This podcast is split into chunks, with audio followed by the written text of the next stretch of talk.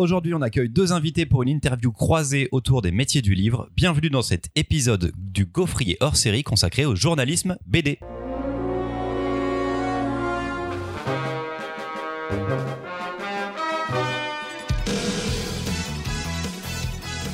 Pas de chronique donc, mais une longue discussion avec deux professionnels du livre. Après avoir reçu Xavier Gilbert et Sonia Deschamps pour parler exposition et festival d'Angoulême il y a plus de deux ans, on voulait vous proposer de rencontrer deux journalistes culturels spécialisés en bande dessinée ou en livre tout du moins, pour comprendre comment on en arrive à parler 9e art au plus grand nombre. Merci donc à Amandine Schmitt et Arnaud Tomassini d'avoir accepté notre invitation.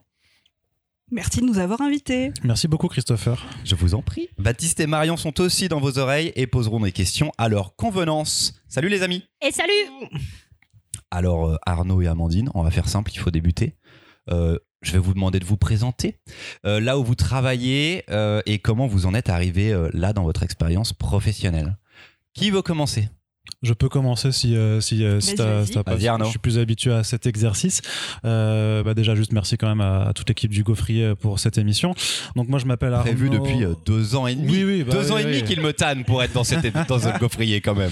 Il n'y croyait plus. C'est ça, c'est ça. Il y, a, il y a eu beaucoup de forcing et tout. Voilà, c'est à l'usure qu'on finit par avoir les choses. Tu Retenez sais que c'est seulement parce que tu m'as hébergé la dernière fois que j'étais à Paris. Mais j'en suis très conscient.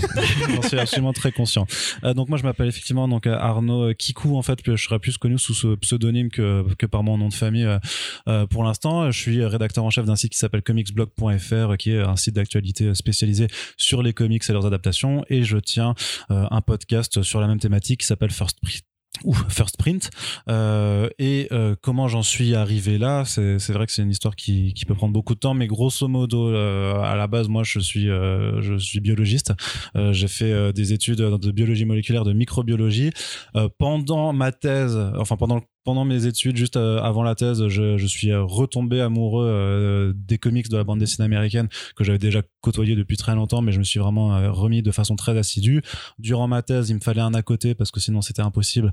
Donc j'ai rejoint l'équipe d'un site bénévole qui s'appelle DiciPlanet .fr que j'ai fini par diriger. À la base j'étais juste comme correcteur puis en, taffant le truc euh, j'ai fini par diriger une petite équipe de 15 bénévoles euh, pendant euh, deux ans. Et au moment de terminer ma thèse je voulais plus faire de recherche je voulais faire de la communication du journalisme scientifique. J'ai entamé un autre master dans, dans cette optique là et au moment de le soutenir l'ancien rédacteur en chef du site Comics Blog sur lequel je suis qui s'appelle Sullivan Rowe m'a proposé de rejoindre leurs équipes parce que ça grandissait à cette époque là j'ai eu donc l'opportunité de professionnaliser ce que je faisais déjà depuis quasiment cinq ans en tant que euh, en tant que passionné en tant que bénévole et euh, sachant qu'en France cette chance ne se reproduirait pas deux fois euh, dans une vie je l'ai saisi donc maintenant, ça fait ben, euh, cinq ans que je grind d'arrache-pied pour porter la culture comics en France aussi haut qu'on puisse le faire dans un milieu qui reste une niche, mais une très belle niche. Amandine. Oui, alors moi, ça va être très décevant à côté car je ne suis pas biologiste. Je suis pas sûr que ça joue pour lui en fait. alors perso, j'ai aucune euh, autre compétence que par les BD. J'ai un parcours beaucoup plus cl- plus classique. Euh, c'est juste que moi j'ai fait une école de journalisme, tout simplement, qui s'appelle euh, le Centre universitaire d'enseignement du journalisme, qui est à Strasbourg, qui est abrégé en QEJ. Je viens, j'ai vécu à Strasbourg. hein. Ah bah voilà. Et ben moi je suis née à Strasbourg, j'ai déménagé à Paris et je suis retournée à Strasbourg pour faire mes études de journalisme. Je suis sortie de mon école en 2009, je me suis lancée à la pige et j'ai fini par être recrutée au Nouvel Ops en l'année 2011. Ah, Avant, pas de, pas de poste régulier. Euh, bah, j'étais à la pige, donc je faisais des petits trucs pour euh, France 24, pour Metro News, à l'époque ça s'appelait comme ça. Euh, voilà, je crois que j'ai écrit des articles pour un truc qui s'appelait euh, Robot Magazine, un truc comme ça, Passion Robot, je sais plus comment ça Passion s'appelait. Ouais, j'avais fait un truc pour euh, un truc qui s'appelait Robot Magazine parce que euh, bah, j'étais à l'affût de n'importe quel travail en fait, Mais le magazine simplement. parlait de quoi? De robots. Mais je pense qu'il y a Mais eu de deux quel numéros robot on parle de robots, bah, de robotique quoi. Ah ok. Voilà, bah il y a les biologistes et il y a les, les, les- voilà les, les je sais pas, Oui, les mais mécaniciens, transhumanisme les ou robot transhumanistes. ménager, c'était ça ma question ah, non, en fait. Non, euh, De tout peut-être. le mix entre. Voilà, il faudrait que je retrouve Planète Robot, je crois que ça s'appelait. C'est mieux. Planète Robot. Planète robot, ça, me- Ouais. ça je le lis. Ouais. Ça Alors- je le trouve en, en point relais, je me dis ça m'intéresse. Ouais. Et ben voilà, et ben celui où j'ai écrit doit être collector. Et t'as Bon toujours, courage pour retrouver ça. t'as toujours écrit sur la bande dessinée et le livre. Euh, bah, les non, malheureusement, le chemin T'as n'a pas écrire sur été les robots. Oh, voilà, j'ai dû écrire sur les robots. Le chemin n'a pas été aussi linéaire que ça, même si ce- c'est c'est ce que j'ai toujours voulu faire. Euh, non, non, moi je suis entrée à l'OP pour faire les tâches qu'on fait au début de sa carrière de journaliste et qui sont pas, enfin, qui sont un petit peu ingrates. Donc, c'est-à-dire on bâtonne des dépêches, on fait des permanences de matin, de soir, de week-end. On est le premier à venir à 7 heures et on allume toutes les lumières et euh, voilà, on diffuse l'actu euh, en France. Euh, donc, euh, non, non, j'étais au service web pendant très longtemps. Voilà, c'était aussi ma question. Tu bosses sur les deux services actuellement? C'est-à-dire que tu peux écrire autant des articles pour le web, mais qui Oui, seront aussi dans la version fait. papier. Tout à fait. Parce que tout ce, tout ce qui est en papier est sur le web, mais tout le contraire n'est pas forcément vrai. Exactement, exactement. Alors en fait, c'est passé par moi. Je suis rentrée par un site euh, qui s'appelait Le Plus. Je ne sais pas si vous vous rappelez de cette grande époque du journalisme participatif. Voilà. Si, si. Euh, si, si, si, je me souviens de cette époque. Tu te souviens de cette époque Bon, c'était euh, voilà. À l'époque, on croyait beaucoup au journalisme participatif, c'est-à-dire des gens qui venaient écrire sur des sites reliés à des grands médias. Ah, ça existe toujours maintenant. C'est les. Oui, il y a le Figaro blog. Vox ou Ouais. des choses comme ça. Voilà, Ouais, ouais, mais il y a eu dans les années 2010, c'était vachement à la mode. Il y avait le Poste, il y avait plein de choses comme ça. Voilà. Et donc moi, je suis rentrée par ce biais. Et donc le plus, c'était le site de journalisme participatif de l'Obs. Donc on faisait, pareil- on faisait parler des témoins, des experts sur euh, divers sujets euh, de, allant de la politique au truc people, à la télé-réalité, euh, voilà. Des gens qui commentaient euh, les soirées Colanta, enfin il y avait tout quoi. Ok. Ouais, il y avait vraiment vraiment de tout. La différence entre le journalisme participatif d'il y a 15 ans et les hébergements que vous pouvez trouver maintenant, c'est que maintenant, il y a euh, une volonté d'héberger du blog à l'ancienne. Mm. Et juste, c'est de l'hébergement. Alors que dans mon souvenir, ce journalisme-là d'il y a 10 ans, il y avait une sollicitation de posture de journaliste. Si tu veux, quand tu allais écrire un truc euh, sur euh, la télé-réalité, t'étais sur le plus sur le site et pas euh, le blog de Jean-Michel point euh. Ok, t'étais au milieu des Il y articles avait une page d'accueil, tu cliquais sur des liens, ça avait la figure d'un média beaucoup plus traditionnel et derrière c'était, euh, j'imagine, au volontariat avec euh, avec euh, une diversité de sujets comme on en a rarement vu Oui. et comme on n'en voit plus. Et avec une qualité également euh, très euh, variable. Tout est possible. Ouais. Tout était possible, c'était ouvert. Mais on s'est rendu compte au bout de quelques années que c'était pas forcément la meilleure solution. Pour Donc, exister sur le web en pour plus, exister sur le web. Donc le, le plus de l'Obs a fermé, je vous l'annonce. Euh, et moi j'ai rejoint le site web de l'Obs qui était avec des journalistes rubriqués à l'époque. Et moi j'avais une rubrique qui s'appelait Vue sur le web.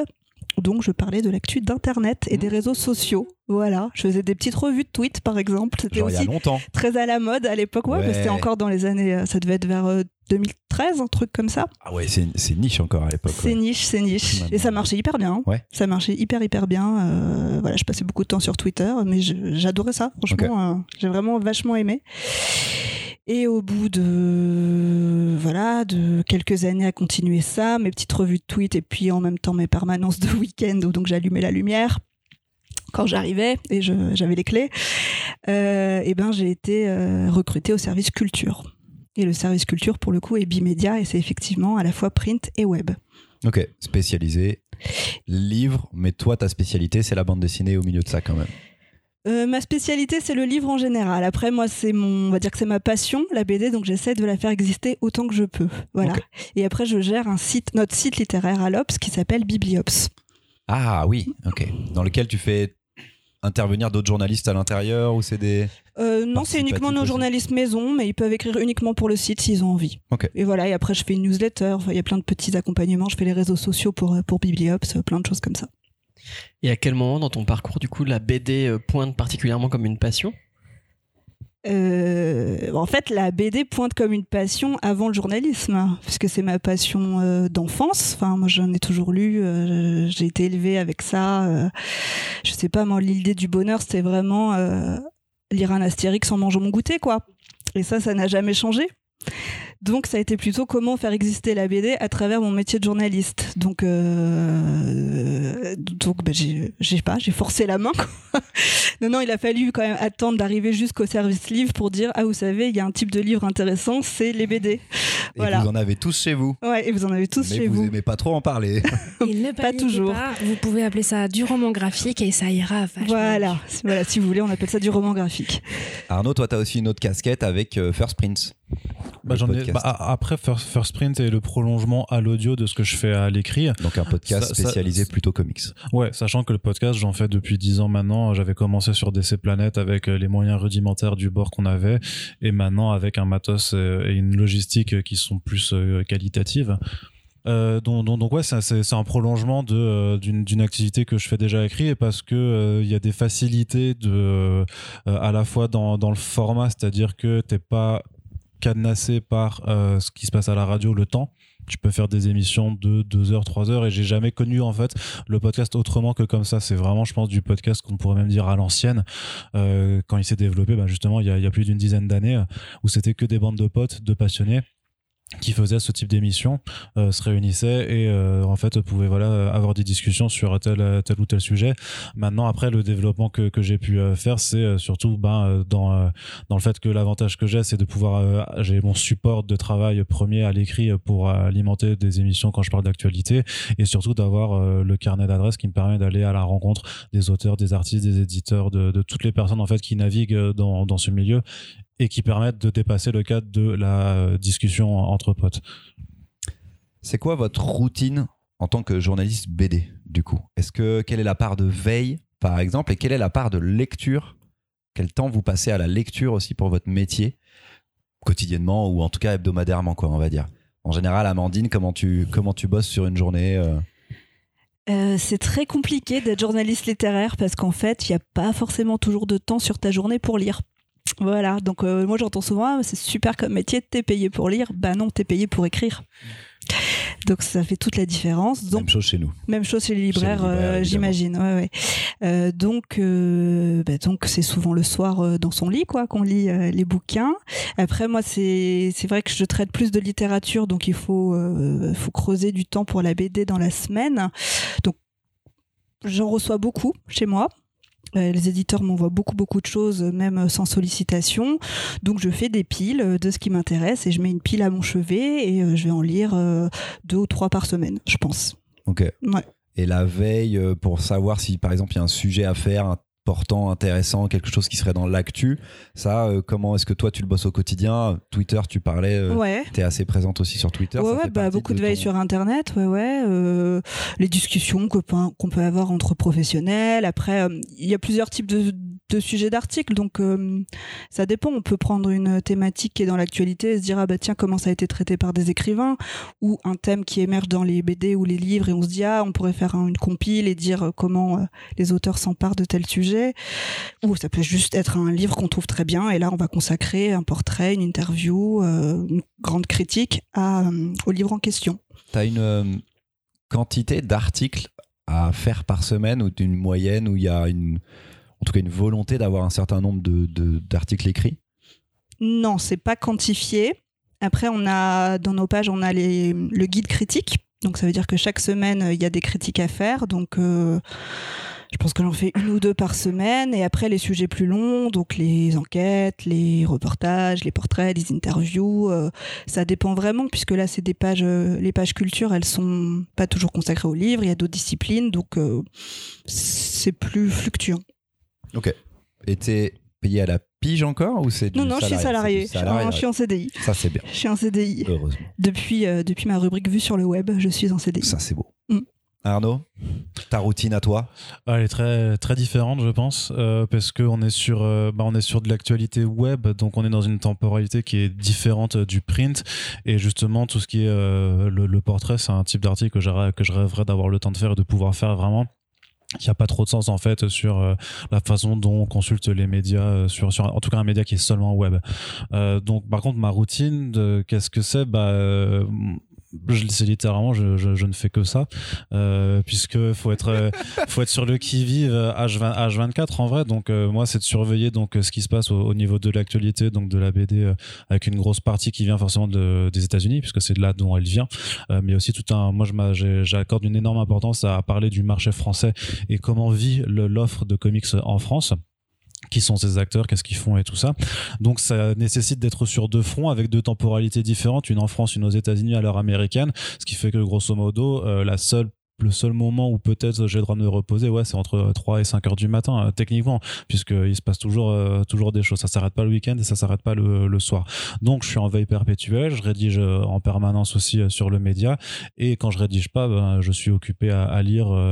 mais après, parce que je veux me tenir au courant, il y a aussi des choses qui, m'intéressent profondément et parce que n'étant que spécialisé là-dessus, en fait, tu peux pas parler d'un médium si tu ne le connais pas un minimum et euh, de toute façon moi j'ai une, une forme de curiosité insatiable qui me suivra jusqu'à ma mort en fait qui veut que euh, je veux découvrir des trucs. Dès qu'il y a quelque chose de nouveau ça m'intéresse genuinement parce que c'est nouveau en fait et que je veux au moins y jeter un coup d'œil. Donc euh, moi c'est c'est je, je, les compte plus en fait les bandes dessinées que je lis chaque semaine. Justement et je devrais même me mettre des des mémos euh, ou des choses comme ça pour me rappeler à la limite parfois euh, quand on, tu sais pour avoir des, des meilleurs souvenirs et, euh, et je m'efforce même de, de, de faire du, du, visuel ou des posts en fait sur mes réseaux sociaux pour garder aussi une trace de ce que lis et de, de savoir parce que il y a des BD certes qui ont tellement marqué que clairement je vais pas te les oublier et je vais t'en parler pendant 8 mois 10 ans. D'autres par contre clairement quand ça quand c'est sorti en VO et que ça ressort en vert parfois je me dis ah mince je l'ai lu je le sais mais je me rappelle plus en fait trop de de, de, de, de quoi.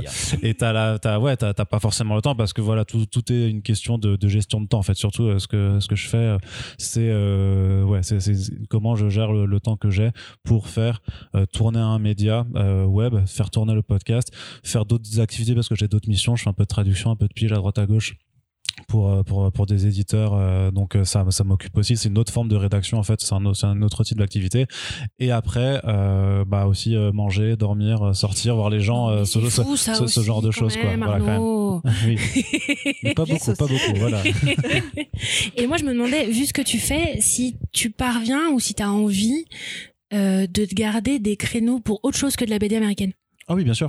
Bah déjà pour de la BD franco-belge et du manga, euh, puisque c'est aussi, enfin voilà, c'est d'autres d'autres d'autres approches. Après, euh, euh, je, je, je, je compartimente plus autant euh, peut-être euh, les bandes dessinées euh, comme j'ai pu le faire avant parce que ça reste de la BD en, en tous les points mais c'est vrai que c'est c'est une approche de la narration et c'est des formats différents c'est une autre forme parfois même de thématique ou de, de façon de raconter donc et la prose je me suis remis à lire à parce qu'à la base quand j'étais petit, euh, j'adorais aussi lire des bandes dessinées et relire surtout des bandes dessinées parce qu'on n'en avait pas non plus euh, tellement. Mais aussi, j'ai passé des après-midi à lire des bouquins euh, sans images et c'est quelque chose que, que je redécouvre aussi, euh, surtout avec la. pas dit des la... vrais livres. non, non. bah non, parce que pour moi, tout, tout, tout, livre est un vrai est un vrai livre quoi. Mais tu vois, je vois le prieuré de l'Oranger euh, dans, dans ta bibliothèque et, euh, et bah si je l'ai pris aussi. Je sais pas quand j'aurai le temps de le lire, mais ça a l'air trop bien. Il y a, il y a trop de livres en fait qui, qui ont l'air super cool à lire. Et puis après, bah le cinéma, les films, les séries, les jeux vidéo, en fait je suis boulimique de, de culture et de divertissement. Je trouve qu'on est dans une période. Euh, enfin, je suis content de vivre dans, dans cette ère-là, quoi, parce que euh, on s'éclate. Il y a, il y a trop de trucs partout euh, pour, pour s'occuper, s'évader. Ça, la grosse différence entre vous, c'est que vous bossez pas sur la même temporalité, en effet. Ouais. Arnaud, il est vraiment dans l'actu. Moi, j'ai fait le même taf que toi en bénévole sur mdcu.fr à l'époque quand j'étais blogueur, on pourrait dire ça comme bah, ça. Rédacteur web, rédacteur, pas, ça dépend. Rédacteur euh, web, ouais, ouais c'est vrai. Voilà. Et c'est vrai qu'on vivait en décalé, mais on se couchait le soir à minuit, tu te levais à 7 heures, t'avais 15 news qui étaient sorties, t'étais en mode Waouh, il s'est passé trop de trucs, faut tout écrire. Et je faisais ça avant le taf et tout. Et c'était, ça te prenait tellement de temps que les articles de fond, qui sont sans doute plus ce que tu fais toi, Amandine, ça passe au second plan en fait. Mmh. Toi, tu dois traiter une actu euh, perpétuelle, Arnaud, tandis que toi, Amandine, il y a ce truc de plutôt du temps long, comme on appelle ça en journalisme, je pense. Oui, c'est ça. Qui te permet de, de, travailler, on va dire, les sujets et de faire une mmh. quelque enfin, du tri en plus, quoi, tu vois. Parce oui. que faire une news euh, pour Arnaud et moi à l'époque, c'était euh, beaucoup de la traduction en réalité. On apportait des ah, choses le pas... plus possible, mais on, ouais. une info arrivait et on n'était pas. Tu sais, c'est pas l'AFP qui nous l'envoyait, c'était les éditeurs qui Ouais. envoyaient aux US et nous on reprenait les news US. Après, tu recontextualises, tu rajoutes quelque chose. Là, c'est le taf d'Arnaud de toujours essayer de relier ça au global. C'est quand même très très américain. justement ça c'est les critiques euh, peut-être que tu as reçues ou que j'ai pu recevoir en disant ouais mais vous faites que de la traduction euh, d'a- d'articles c'est tellement faux en fait c'est tellement juste pas de la traduction parce que euh, tu remets justement le contexte euh, du- d'une actualité par rapport aux États-Unis à la France pas du tout tu la reçois pas du tout de la même façon tu as une façon de, de, choisir aussi les éléments que tu vas prendre en compte pour recontextualiser quand tu parles de l'arrivée du nouveau projet d'un artiste. Qu'est-ce qu'il a dessiné, certes, mais qu'est-ce qu'il a dessiné qui est publié en France et que donc les gens qui nous lisent vont peut-être connaître. Et c'est voilà, donc c'est euh, c'est un ensemble de choses à prendre en compte euh, qui, qui, qui du coup fait que c'est pas du tout juste un, un bête exercice de traduction, surtout qu'en plus les médias américains euh, font des. Euh, enfin, si je m'amuse à traduire littéralement des, je, je passerai beaucoup trop de temps parce qu'ils font du remplissage, parce qu'ils sont sur des dynamiques de fonctionnement de de référencement et tout ça qui font qui qui ils tartinent et tartinent et que l'information surtout elle arrive au sixième paragraphe t'as pas le time. Là, moi, la mienne, elle est juste après l'intertitre, dans le deuxième paragraphe, dans le deuxième paragraphe. Et surtout, t'as une activité de tri, parce que le, le, euh, le la, la, médiocrité, surtout en fait de de l'information qui provient des États-Unis fait que si tu veux un média qualitatif et surtout parce qu'on est que deux à rédiger, je suis je suis avec euh, avec un ami qui s'appelle Corentin qui a qui a mis temps sur site, on a que deux, donc on n'a pas le time en fait de faire euh, vraiment euh, toutes les news vraiment poubelles quoi. Le, ce qui m'importe le plus moi, c'est que quand on vient sur Comics Blog, on trouve quelque chose qui sera peut-être pas le truc le mieux écrit du monde, j'ai pas cette pression là, mais au moins qu'il soit à la fois bien écrit et surtout qu'il t'apprenne quelque chose, que tu ressortes en disant je sais, je sais quelque chose de plus que avant que j'arrive. Et est-ce que vous pensez l'un et l'autre que vous avez à peu près le même rôle du coup en tant que journaliste par rapport au temps long et au temps court, euh, j'entends principalement en plus. Est-ce que vous imaginez et je rajoute une couche là-dessus parce que est-ce que de la question du rôle des journalistes là-dedans, moi de lire vos boulots respectifs, c'est pas tout à fait le même endroit non plus parce qu'Arnaud, toi t'es sur une une niche très spécialisée, mais qui fait que ça. En revanche, dans un secteur de culturel qui a jamais eu autant de place, parce que l'impression du grand public de connaître de mieux en mieux l'univers de la BD américaine parce que les super-héros a jamais été autant répandu. Et en même temps, en parallèle de ça, Amandine, toi qui es dans la, la presse traditionnelle, bah, il y en a pas beaucoup de la BD, mais on en a quand même rarement autant entendu parler. J'ai quand même pas l'impression que ce soit la même dynamique non plus. Pas les mêmes lectorats peut-être, mais du coup, est-ce que là-dedans, vous vous voyez avec le même rôle En gros, plus informer de ça, ou mettre en lumière peut-être. Temps long. Tenir un flux. Oui. Mais je pense que Arnaud, toi, t'es peut-être plus dans le l'actu des sorties, euh, les projets qui, enfin, c'est plus du quotidien. Moi, c'est pas trop mon cas. On fait peu d'actu euh. Alors, ça va être seulement en période de, prix littéraire, en fait, où là, euh, oui, bah, l'info, c'est euh, machin est sélectionné à tel prix, ça, on va le donner tout de suite. Ça peut être du rebond sur une polémique aussi. Par exemple, Sylvain Tesson récemment. Donc là, on va dire, ah bah, il y a telle polémique avec Sylvain Tesson, il se passe ci, ça, ça. Et puis après, il va y avoir du rebond. Donc, c'est vrai que moi, c'est plutôt du temps long, de l'analyse, des trucs un peu, ouais, un peu, voilà, on va essayer de fignoler un peu les trucs, pas que ce soit pas fignoler chez vous, mais euh, parce que disait Arnaud, c'est que euh, toi, t'as peu le temps de le, t'as pas assez le temps de le faire. je pense que vous, ça va beaucoup plus vite. En, en fait, j'ai pas le temps de faire tout ce que j'aimerais faire dans le temps, dans le format long, mais j'en fais quand même euh, heureusement, parce que sinon j'aurais déjà arrêté. conseille les longs formats que tu as fait sur le marché des comics, oui, notamment en fin d'année dernière, qui dont on a parlé nous aussi d'ailleurs, et sont très très intéressants, ouais. Tu, mais voilà, j'aimerais grands articles c'est ça. pris des heures et des heures. Et ça, et ça, et j'ai, euh, parce qu'en fait, la, la, réalité, c'est que quand le temps, tu veux vraiment le trouver, que tu as le truc, euh, tu, tu, le fais. Et euh, quand effectivement, j'ai ces, ces, ces données-là, de, notamment de marché, d'analyse de marché, que je peux le faire avec Xavier Guibert, que vous avez reçu, qui est le spécialiste du marché de la BD en France, hein, et qu'on peut vraiment construire une ensemble, en plus, c'était, une, une ensemble de séries d'articles. Je me prends le temps de faire. Quand je vois qu'il y a une nouvelle polémique, qui vient des États-Unis euh, par la frange réactionnaire du lectorat qui euh, se plaint que euh, euh, le fils de Superman est, est, bisexuel. Je prends le temps de faire un papier pour expliquer par A plus B que c'est dans une démarche pas seulement mercantile, mais que ça s'inscrit en fait dans la continuité de l'auteur et que ce que les arguments dire que à cause de ça le, le, comics en question ne se vend pas, je vais récupérer les chiffres de vente qui à l'époque étaient disponibles pour dire en fait par A plus B aussi que nous en fait ce n'est pas le cas. Et, et, donc on, on prend le, le temps quand, quand on veut le faire euh, on l'a. Par contre, c'est vrai qu'il y a, mais il y a certains exercices euh, sur lesquels effectivement, je sais que euh, ça le retour sur investissement en fait n'en vaut pas forcément n'en vaut pas forcément le coup je fais énormément d'interviews en podcast avec aussi des auteurs anglophones je ne peux pas prendre le temps de, de, toutes les retranscrire à l'écrit parce que la portée que ça aura sera moindre par rapport en fait à, tout ce que je peux faire à côté. Les hein. interviews filmées que j'avais fait à l'époque ça sont jamais sorties. Tu fais 300 vues sur YouTube, t'as bossé deux jours dessus, tu mm. fais bon bah les gars, ça n'intéresse personne de toute mm. façon quoi, c'est fini. Non, c'est clair. Du, mais tu t'interdis pas de faire les, in- les projets parce que tu les, tu les laisses en anglophone, quoi, du coup. En tout cas, Ouais, c'est ça, je les laisse en, interviews, je les tout laisse ça. en anglais. Ce, ce sera sur First Print. Je sais que je me coupe une partie de, de, mon, de mon auditoire. Après, vu qu'on est sur, euh, sur de la niche et qu'il y a, je pense, dans la BD américaine, pas mal de gens qui, euh, qui travaillent leur anglais un petit peu ou qui finissent par le comprendre aussi à, à, à force. Euh, je, et puis, je le vois dans les écoutes. Il y a quand même des bonnes écoutes euh, dessus. Mais euh, c'est c'est juste que.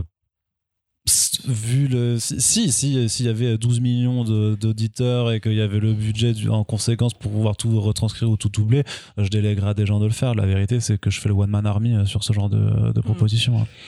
Euh, Après, je pense que toi, comme tu es sur une niche beaucoup plus resserrée, euh, le comics, tu peux traiter, tu peux être accès exhaustif en fait. Tu peux à la fois faire tes grands formats, à la fois les petits formats sur les infos pures de sortie ou d'autres. Nous, comme on est sur l'ensemble du monde du livre, on, on, ah ouais on ouais, peut pas ouais, faire bien ça sûr en fait. Ouais. D'ailleurs, comment est-ce que tu fais toi, Amandine Je- le prochain, La prochaine question était sur quel est le choix des sujets Comment vous choisissez les sujets? Arnaud, lui, n'a pas de de rédaction au-dessus Mm. de lui. Il est one man army, comme il le dit. ouais c'est moi qui choisis Personne ne choisit les sujets. Propre boss. Même si Comics Blog est pas euh, totalement indépendant, vous êtes. Ça fait, c'est Bubble qui a racheté, je crois. En fait, ça, le, le- le média appartient à, à une boîte qui s'appelle Bubble, mais euh, dans, le- dans la pratique de mon exercice et euh, depuis le début, en fait, euh, je choisis ce dont Voilà, on va parler avec, avec. Corentin. ouais. Comment toi, Amandine, du coup, ça se décide? Est-ce que tu fais des propositions de sujets ou est-ce que des fois la rédaction, enfin, t'es, t'es- pardon, t'es- les personnes au-dessus de toi Ouais. te disent on aimerait un papier là-dessus? Bah, ça va dans les deux sens. On a une euh, donc pour le prix, on a une conférence de service euh, toutes les semaines et chacun est libre de proposer des sujets. Donc euh, ce que je fais, voilà. Alors pour la BD, je je sais que je préfère proposer des gens qui sont déjà un peu connus, qui ont un peu une aura, qui vont parler à mes rédacteurs en chef et qui vont voilà porter loin quoi pour pour faire des formats un petit peu plus longs.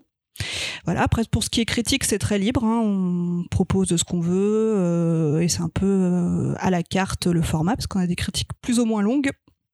Voilà, entre 600 signes, 1200 signes ou 2200 signes. Ok. Voilà, Euh, selon l'intérêt qu'on porte au livre en question. Voilà, et pour le web, bah, c'est pareil. On peut avoir une idée de sujet, on propose ça au rédacteur en chef du web, qui est différent. Et euh, en cas de demande de la direction, Ouais. tu fais l'article. Oui. Tu te rends. Enfin voilà, même si c'est pas un truc dont tu aurais parlé au départ, quoi. Oui, mais après c'est pas tyrannique. Hein. On peut Non, discuter, euh, on peut, euh, ça Pas va. hein. sous-entendu ma question. Euh, ouais. Oh, un nouveau livre d'Éric Zemmour. tu dois le lire et en parler. Oh non. Non. Ça, c'est, ça serait quand même un peu dommage. Est-ce qu'il y a une proportion à parler des sujets importants, potentiellement, qui vont intéresser un lectorat? Sous-entendu, est-ce qu'il y a parfois un choix de sujets pensé par rapport aux gens qui vont vous lire? Est-ce que vous pensez à ça au moment du choix des articles? Euh, Par exemple, tu disais par rapport au lectorat du Nouvel Ops Hmm. Se dire bon bah je vais choisir des gens un peu connus et tout parce que Ouais. potentiellement ça va déjà parler Mm. genre j'imagine que si un Riot Satouf sort Oui. on se dit allez on y va il a été publié en plus dans le magazine C'est ça, surtout que logique. Riet Satouf, c'est presque un de nos rédacteurs finalement. voilà c'est un gars maison qui était là pendant longtemps Euh, est-ce que euh, voilà est-ce que est-ce que ça ça est-ce qu'en gros il y a un- une demande de résultat en plus pour une rédaction indépendante comme Arnaud ou pour toi qui fait partie d'une rédaction plus importante aussi derrière? Est-ce que vous réfléchissez à ça au moment des écritures? Moi, pas tellement, en fait, parce que déjà, notre lectorat, euh, alors je sais que pour le magazine, c'est plutôt un lectorat CSP, plutôt euh, entre, je pense, 50 et 60 ans. Euh, je- moi, je, enfin, je réfléchis pas à ce que mon lectorat n'en va aimer, c'est plutôt, je me dis, bon, moi, j'aime bien tel truc, c'est très possible que ça parle à quelqu'un d'autre. Donc, je vais plutôt raisonner comme ça. Et en plus, c'est difficile d'estimer euh, quel euh, résultat tu as sur un magazine qui compte, euh, je sais pas combien de pages, 150, 100 pages. Enfin, tu sais pas si c'est Mm. ton article qui va faire vendre un magazine, donc c'est très très difficile de demander des résultats. Donc moi, je voilà, je, je fonctionne au choix de cœur plutôt. Et voilà, et pour le print, on peut se dire ah peut-être que tel sujet va faire des abonnés numériques, mais c'est pareil, c'est tellement difficile à estimer que je trouve ça trop trop flou de se dire je vais écrire ça pour tel public. Donc non, moi je, je me dis je fais ça, j'aime bien ça, quelqu'un d'autre peut-être dans le monde va Ouais. aussi aimer ça. Et toi, Arnaud, sachant que tu es One Man Army et que tu as tes chiffres de vues en plus en direct, En temps tu réel. connais en temps réel, est-ce que des fois tu te dis, bon, j'ai pas super envie de faire ce sujet, mais cette news, elle va intéresser et j'ai pas envie de parler de créateur de Deadpool qui a plus envie de faire du Deadpool, Rob Liefeld qui a plus envie de faire du Deadpool. Est-ce que tu le traites? Est-ce que tu choisis des sujets du coup comme ça un petit peu C'est un ensemble effectivement de de d'options euh, auxquelles euh, auxquelles je pense en permanence parce qu'effectivement moi j'ai mon compteur Google Analytics en permanence d'ouvert qui me permet de voir euh, si les gens y viennent ou pas. Donc ça me permet ça m'a as besoin pour vivre. ça m'a permis voilà publicitaires du site. Exactement, voilà, on de est de l'économie, de l'économie web de base. Hein, c'est les revenus publicitaires qui font vivre le, le site et qui organisent ben, ce que ce qui constituera ma paye à la fin du mois, sachant qu'elle n'est pas dépendante par contre du volume de trafic. Par contre, bien entendu, j'ai intérêt pour intéresser les annonceurs qui sont tous des éditeurs de bande dessinée. Euh, pour l'instant, on n'a pas besoin d'annoncer chez Coca-Cola ou, un- ou un fabricant de, de pelouse, de, de tondeuse à pelouse, donc c'est cool. Mais euh, quand même de dire, enfin. Je, je pense honnêtement que tous les éditeurs avec qui on bosse euh, sont conscients de la qualité du média mais forcément euh, les euh, faut être pragmatique faut aussi qu'il y ait un trafic parce que si t'es euh, bien lu euh, par cinq personnes c'est cool ça va pas non plus intéresser les, les éditeurs. Donc j'ai quand même moi-même je me fixe un objectif de, de volume de trafic que j'essaye d'atteindre en essayant forcément de cibler les sujets qui je sais vont vont intéresser les gens et sans devoir non plus me compromettre totalement euh, au, au démon du SEO quoi parce que si je faisais ça par contre Ouais. comme Xblog ne ferait que des articles sur toutes les rumeurs à, de- à la con des films Marvel et ça, c'est le ça, truc que je déteste. Et ça, je ne les fais pas justement parce que non seulement je trouve ça pas intéressant, mais en plus, j'ai vraiment, je, je déteste profondément la façon dont euh, une partie de l'actualité pop culture euh, s'est transformée ces dernières années. Et euh, voilà, et, et, euh, donc je, ne le fais pas. Par contre, effectivement, je sais aussi, euh, donc j'ai des choix, j'ai des choix de, de cœur comme comme Amandine, où effectivement, quand je vais parler de la dernière BD 1D d'un auteur qui a qui a à peine publié euh, en France, mais je sais que moi je, je l'ai kiffé. Je sais qu'il y a quand même aussi des gens qui lisent de la VO que ça va donc peut-être leur plaire. Donc bon je vais, je vais passer le temps à faire ça au lieu de faire effectivement une, une rumeur à la con. Mais par contre quand il y a euh, tel studio ou tel euh, je sais pas tel truc très grand public qui est annoncé bien entendu aussi que euh, même si c'est pas forcément un truc qui m'intéresse le plus je le traite parce que ça permettra au moins de d'initier un trafic euh, qui, qui est important de toute façon et qui avec lequel il faut faire. Mais j'ai toujours l'espoir aussi ça je sais un truc sur lequel tu peux jamais euh, que tu peux jamais vérifier mais je me dis toujours le, le, le- un monsieur ou une madame qui va venir pour la dernière actu à la con hein, sur Deadpool 3 euh, va cliquer sur un lien sans se trompant sur une actualité d'un autre truc et va se dire ah mais en fait il y a aussi des BD ah mais en fait il y a aussi ça et, et, et peut-être euh, va se rediriger et, et, et revenir sur le Ouais, site après C'est clair que les nouveaux nouvelles lectrices cherchent des sites comme ça pour les comics. Moi, dans ma librairie très spécialisée comics, euh, Oui. le Comics Blog est une référence hyper importante. Tu fais un article sur un, un album, tu en parles bien. Moi, j'ai des gens qui viennent Oui. m'en parler aussi. Quoi.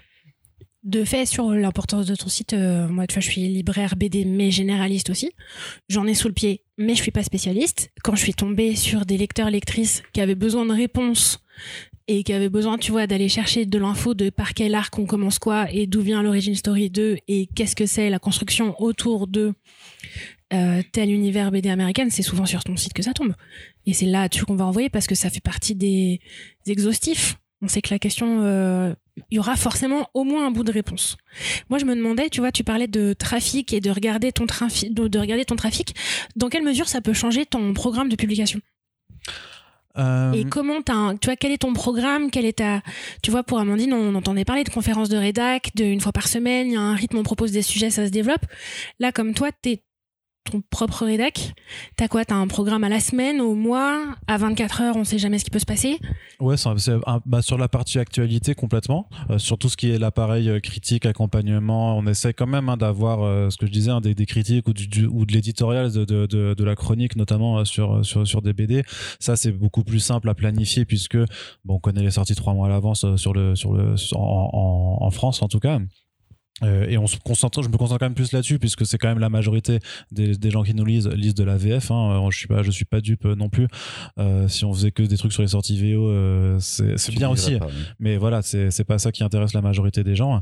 Mais par contre, c'est vrai que le- est-ce que c'est pour ça aussi que je continue de faire ce métier après 5 ans, c'est que chaque matin où je me lève, je ne sais pas de quoi ma journée va être faite. Et même si je peux commencer un lundi de façon très routinière en me disant bon bah il y a ça qui est tombé cette nuit, je vais voilà, je vais faire le et je vais commencer à rédiger. Paf à 13h il y a un truc qui tombe, paf tu vois, enfin tu peux t'es sur- surpris et euh, et c'est trop bien. Enfin, euh, un exemple qui est forcément dans l'actualité, mais il y a deux semaines, on nous annonce que Jason Aaron, qui est un auteur américain très très connu, euh, reprend la nouvelle série Tortue Ninja. C'est con, mais moi, ça me fait du chill. En fait, je suis encore dans je suis vraiment excité en fait. Je suis, euh, je suis peut-être euh, accro aussi à ce sentiment juste de, de, de, de vivre l'instant présent, de, de vivre en fait euh, la BD telle qu'elle se crée encore aujourd'hui. Et ça, c'est le truc qui me motive en fait parce que ouais, il y a, pas une journée, une semaine où, où t'es pas un peu surpris par quelque chose. Alors que pourtant, les comics de, les comics en tout cas de super héros, c'est quelque chose de très cyclique. Il y a beaucoup de choses qui se répètent chaque année. Et pourtant, euh, chaque, et, et, pourtant chaque mois, moi, je trouve quand même une raison de me dire, mais c'est quand même cool en fait ce milieu. Il se passe des choses, ça, ça vit. Et c'est quelque chose qui est très comics et manga. Si un auteur très connu de manga fait une nouvelle série, les annonces, elles sont assez folles et il y a quelque chose. Tandis que beaucoup sur le marché franco-belge, sauf pour de rares exceptions, les annonces sont pas souvent faites euh, très longtemps à l'avance. Par exemple, on pourrait parler du prochain Manu Larsenet qui va sortir l'adaptation de La Route. Ouais. Ok, celui-ci, il est marketé en fait, on va dire. Il a déjà une histoire, mais euh, par rapport au nombre d'albums qu'on a aux États-Unis, tous les titres sont annoncés. Il y a une vraie news la majorité, du temps pour de l'album euh, franco-belge. L'album arrive en librairie, personne n'en a entendu parler à part les libraires qui ont vu des représentants. On n'a pas du tout la même façon de gérer l'actu. Et en ça, Arnaud, euh, toi, tu as un truc de suivi, en effet, où je me rappelle à l'époque, moi aussi, je m'émerveillais de n'importe quelle annonce d'une nouvelle série. J'étais en mode, mais c'est absolument formidable. Ça sort dans trois mois. Je suis chaud de ouf, quoi. Mais c'est aussi parce qu'en France, là pour le coup, on l'a vu en librairie, on le voit avec nos lecteurs lectrices. Il euh, y a quand même un paquet d'adultes euh, très installés dans leur vie et qui se placent comme lecteurs de BD adultes, comme des lecteurs de romans graphiques. Et donc il y a un réflexe aussi de prendre l'actualité, et comme on prend l'actualité en littérature et, euh, et sur le temps long. Du coup, comme elle l'aurait présenté en librairie. Et d'attendre la validation, pas nécessairement, hein, pas nécessairement, mais en littérature, si tu veux, euh, le titre il existe euh, pour le grand public d'un certain âge, avec un certain niveau social, quand il a été chroniqué au masque et la plume. Oui. Avant, ça n'existe pas. Avant, ça n'existe pas. De fait, c'est quand même ça. Si c'est pas encore passé en presse, ça n'existe pas. Hmm. Mmh. Euh, en littérature, depuis 5 ans, la rentrée littéraire, elle commence le 13 août. Autant vous dire que vous êtes encore tous à la plage. Nous, on n'en peut plus des cartons. La presse, elle commence la première semaine de septembre. Tranquille, ah parce bah, qu'on est à la plage. Ouais, je suis bien d'accord avec toi. toi. tu les as eu avant l'été. Je, je suis pas toujours pas tous. Ouais. et je suis bien d'accord avec. Mais du coup, c'est aussi ce truc-là. C'est la BD en France, elle est arrivée pour les adultes sur le roman graphique. Ouais. Les gamins, pardon, mais le moindre bruissement d'un mortel Adèle, on l'a. Hein oui, mais pas sur beaucoup de titres, je trouve. Euh... Amandine. Non, mais comme tu dis, je sais pas, c'est très similaire à la littérature. Et moi, pourtant, je fais beaucoup de rendez-vous avec des attachés de presse de littérature et de BD. Et euh, c'est très rare qu'on me dise euh, Ah, euh, tel auteur est en train de travailler là-dessus, dans un an, tu l'auras. On me dit jamais ça, en fait. On me présente les programmes qui sortent trois mois plus tard maximum. Et c'est tout. Et en fait, il n'y a pas vraiment d'anticipation, il n'y a pas d'effet comme ça d'annonce. et je n'ai pas analysé pourquoi. Je sais pas. Est-ce qu'on estime que les auteurs de de BD ne sont pas assez connus pour qu'on puisse se réjouir euh, de leurs éventuels projets. Je ne sais pas. Je Ouais, que- pas d'explication à ça. C'est un peu pareil pour la litté. Est-ce que ça tient pas aussi parce qu'on parlait manga et comics, c'est de publications qui sont souvent prépubliées avec du, fa- du fascicule et pour moi le rythme de publication joue.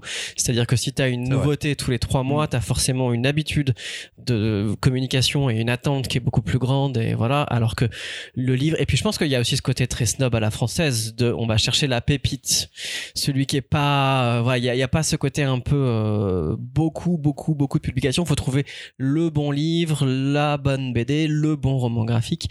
Et je pense que ça joue beaucoup aussi euh, dans la manière dont on communique.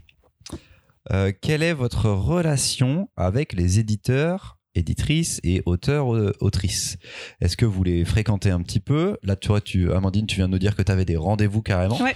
Euh, c'est des rendez-vous en seul à seul avec les attachés de C'est presse des c'est- cafés, des déjeuners, euh, ouais, très c'est souvent. pas des grosses réunions où vous êtes plein de journalistes culturels et il y a des grosses annonces pour c'est- et non. voici tout notre programme ce qui nous nous arrive non, en librairie Ça, ça existe, hein. ça existe pour les journalistes, les conférences de presse où on va te présenter tout un catalogue à venir pour une période. Ça existe beaucoup à Angoulême. Il y a des tas et des tas de, de conférences de presse. Ah oui, c'est pour tout le monde. voilà. Après, moi, je, bon, les conférences de presse générales, euh, ça m'intéresse moins parce qu'en fait, bah, c'est le catalogue. Donc ça, euh, moi, j'ai ça dans ma boîte mail et je peux regarder. Mais en seul à seul, c'est toujours intéressant parce que tu développes une relation avec un attaché de presse qui va savoir un peu quels sont tes centres d'intérêt et qui va mettre l'accent sur tel ou tel livre. Donc voilà, donc c'est pour ça que c'est intéressant de, de les voir régulièrement. Et oui, oui, on en a tout le temps des cafés, des déjeuners, euh, on a un carnet de balles euh, très très rempli. Arnaud? Bah pas la, la même chose en fait euh, puisque euh, c'est un un, un petit milieu donc c'est un, un petit milieu donc amené à côtoyer en fait euh, des, des gens qui sont dans, dans ce cercle dans ce cercle assez restreint. Donc j'ai la même expérience que, que là-dessus. Et peut-être l'aspect que moi j'ai essayé de, aussi le plus de développer c'est en, fait de faire comme ce que font les les, Américains avec Marvel et DC les, les maisons d'édition c'est que tu as du partenariat de l'accompagnement médiatique, c'est-à-dire que notamment quand il y a une annonce d'une nouveauté, euh, avec Marvel, DC, Image, en fait, il y a des médias américains euh, qui en fait ont la primeur de l'annonce en fait avec des visuels et tout ça. Et euh, bah je me suis dit mais il n'y a pas de raison en fait que euh, qu'on qu'on puisse pas faire ça aussi, euh, notamment bah, pour installer aussi comme Xbox comme un média légitime, lé- légitime en fait sur cet aspect. Donc c'est aussi beaucoup de, de, de relationnel avec les éditeurs pour connaître leur leur planning de publication et de voir parce qu'il n'y a pas un titre sur lequel moi je, je, je sais que j'ai personnellement un coup de cœur.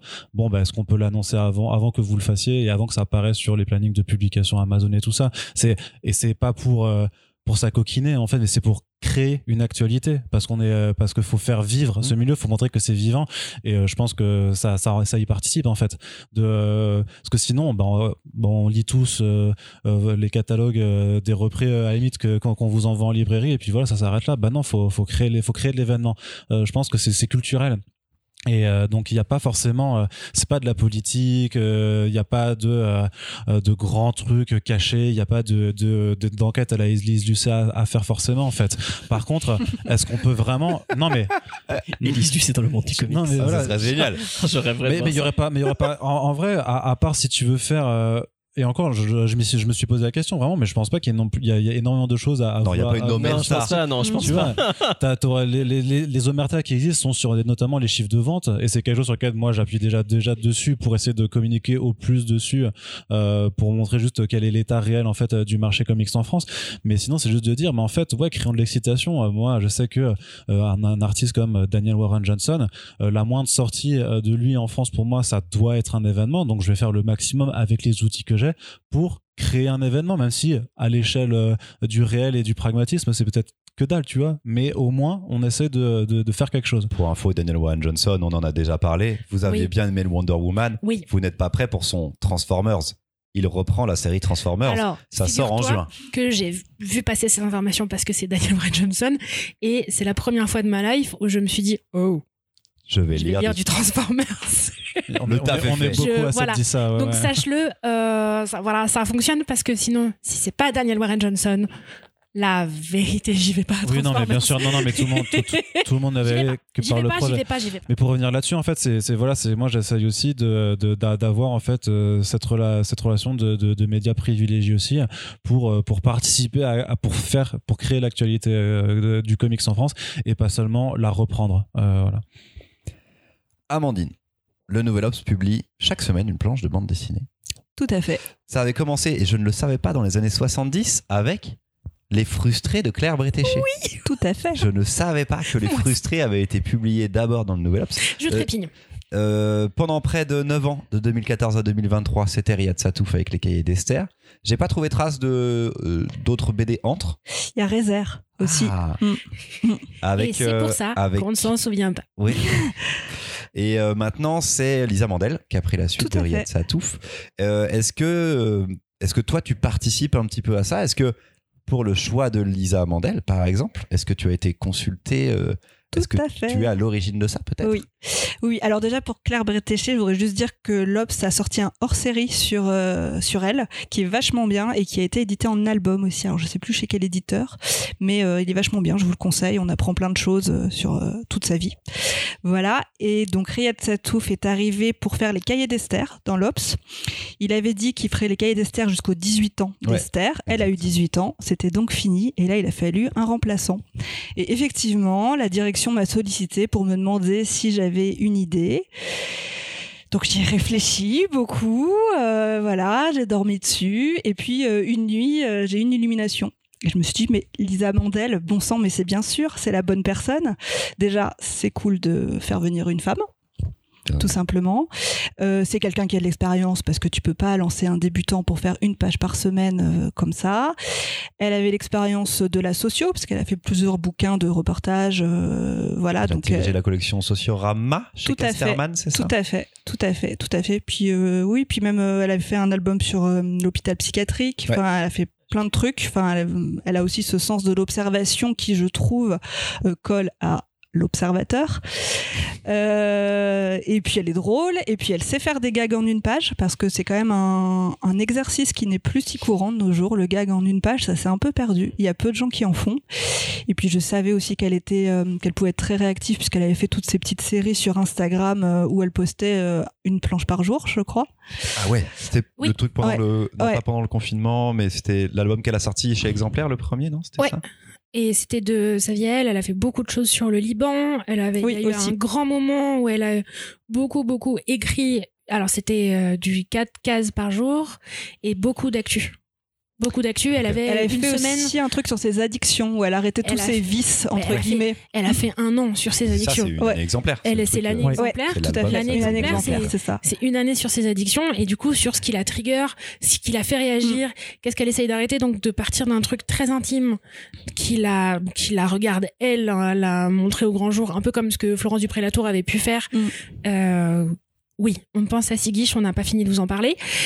Et elle revenait en permanence à faire des allers-retours avec bah, du coup sa vie, l'actu. Et comme c'était Instagram, c'était du très court.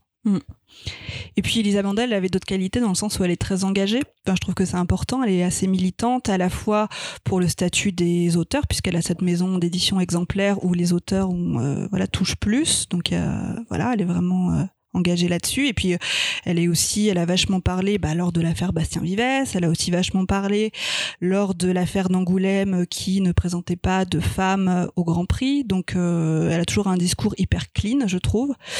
Bref, ça faisait beaucoup d'arguments pour elle, donc je me rappelle avoir fait un mail à mon chef intitulé Après Riyad Satouf, en donnant tous ses arguments. Oh waouh. Mmh, voilà, Mais la pression le mail. c'est ça. Enfin en tout cas pour Lisa, à Lisa Mandel, mais Euh, bah, j'ai fait un mail à mon chef pour dire voilà pourquoi je pense que Lisa Mandel est la bonne personne. J'ai déroulé tous ses arguments. tu leur- t'en avais déjà parlé à Lisa Mandel ou pas? Non. Ok. Elle savait pas tout ce qui se tramait dans l'ombre. Et elle n'est toujours pas au courant. c'est ça, c'est ça. C'est vrai que je suis pas sûre qu'elle soit au courant du processus. Euh, et en fait, mon, donc mon directeur a dit OK, ça a l'air pas mal. euh, Ramène-moi des albums, ce que j'ai fait. Et euh, voilà, et il lui a téléphoné. Elle a fait une planche d'essai, une planche zéro, et, euh, et c'était parti. Donc c'était parti, voilà. Et Ça, c'est trop bien. Ouais, c'est trop bien. Je suis vraiment mais tellement contente que ce soit elle. En fait, c'est même. Enfin, j'ai l'impression que c'est un des plus gros euh, achievements de ma carrière d'avoir fait venir Lisa Mandel dans l'Obs. Voilà, je suis très contente. Franchement, c'est un bon flex. Ouais, il y a de hein, quoi- il y a de le quoi me- avait- c'est ma seule fierté, je crois, dans ce métier, mais euh, vraiment, je suis super heureuse que ce soit elle et je crois qu'elle est très contente aussi.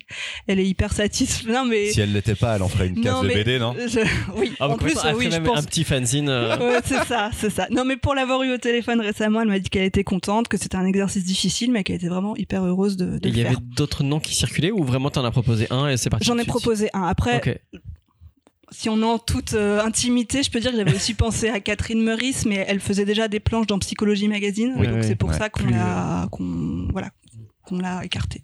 Je trouve ça cool parce que c'est pas forcément le choix le plus grand public dès le départ. Et c'est- à mon avis, ça fait passer Lisa Mandel un Ouais. niveau au-dessus. Le niveau, enfin, elle, ça l'amène au niveau qu'elle devrait Ouais. avoir. Là où Catherine pense Meurice qu'elle est était, déjà euh, extrêmement reconnue Je pense qu'elle était au bon moment de sa carrière pour faire ça. Et on me demande pas mon avis, mais ça fait revenir l'Obs à où il était dans la BD.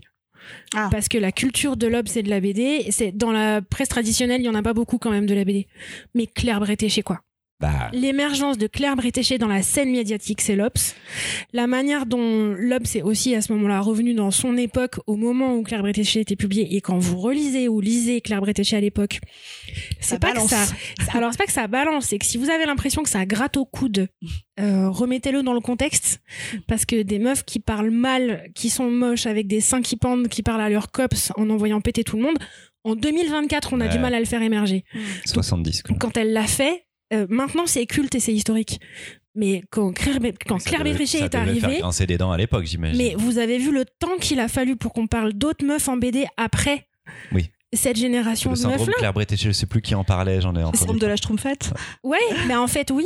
Et Bah, du en coup, fait, Claire Bretéché a souvent été le- l'excuse de dire vous, avez- vous savez, il y a une meuf dans la BD. C'est il n'y a Claire pas que Bretéché. le mec. Où sont Il les y a autres Claire. Ouais. Et du coup, le fait que Lise, Man- Lise Mandel, elle arrive là maintenant, c'est aussi ça. C'est de la BD d'aujourd'hui, avec d'autres voix, avec des dessins qui sont pas toujours très beaux, mais qui sont géniaux. Donc, je crois, pour moi, ça marche dans les deux sens aussi. Ouais. Ah non, moi je trouve ça. je Bah trouve pour ça moi, c'est une héritière de Bretéché, parce qu'elle a un peu les mêmes thématiques et le dessin est pas si éloigné. Et, euh, euh, d'ailleurs, il y a une case de Bretéché que j'aime beaucoup, où on voit un journaliste euh, qui interroge un homme auteur de BD et qui lui dit N'est-ce pas un lourd handicap d'être un homme dans la BD Elle est forte. Prenons des exemples spécifiques de comment vous faites votre travail. Par exemple, Angoulême. Il y a eu Angoulême il n'y a pas super longtemps. Comment avez-vous traité Angoulême? Étiez-vous à Angoulême? Qu'est-ce qui s'est passé à Angoulême? Quel était votre morning routine d'Angoulême pour effacer la gueule de bois? Comment ça marche? À quelle heure Où on commence la journée à Angoulême? Et déjà, est-ce que vous y étiez tous les deux? Oui. En physique? Ouais, ouais, Et on s'est vu là-bas? tout à fait. Qu'avez-vous fait? Arnaud Toi, c'était quoi ton... Bah, Angoulême, c'est en plus euh, c'est d'autant plus. En plus, j'ai un, édito post Angoulême en gestation depuis depuis le- la remise euh, des, des faux euh, qui est toujours pas sorti, mais euh, qui sera peut-être en ligne au moment où ce podcast sera en ligne d'ailleurs. Mais ce que je veux dire, c'est que c'est un festival de bande dessinée internationale où le international a quand même tendance parfois à, être un peu absent, j'ai l'impression, particulièrement sur la BD américaine et particulièrement quand le comics ne figure pas vraiment dans la programmation, alors qu'il est primé avec les deux plus gros prix quand même de de l'ensemble de la sélection. Donc moi mon, mon objectif, un peu comme ce que je disais après sur la, création de l'actualité, c'est aussi de voir bah, où sont les comics, euh, qui sont les, éditeurs qui sont présents, est-ce qu'ils jouent le jeu, est-ce qu'ils ont des invités, Euh, allons euh, à leur rencontre.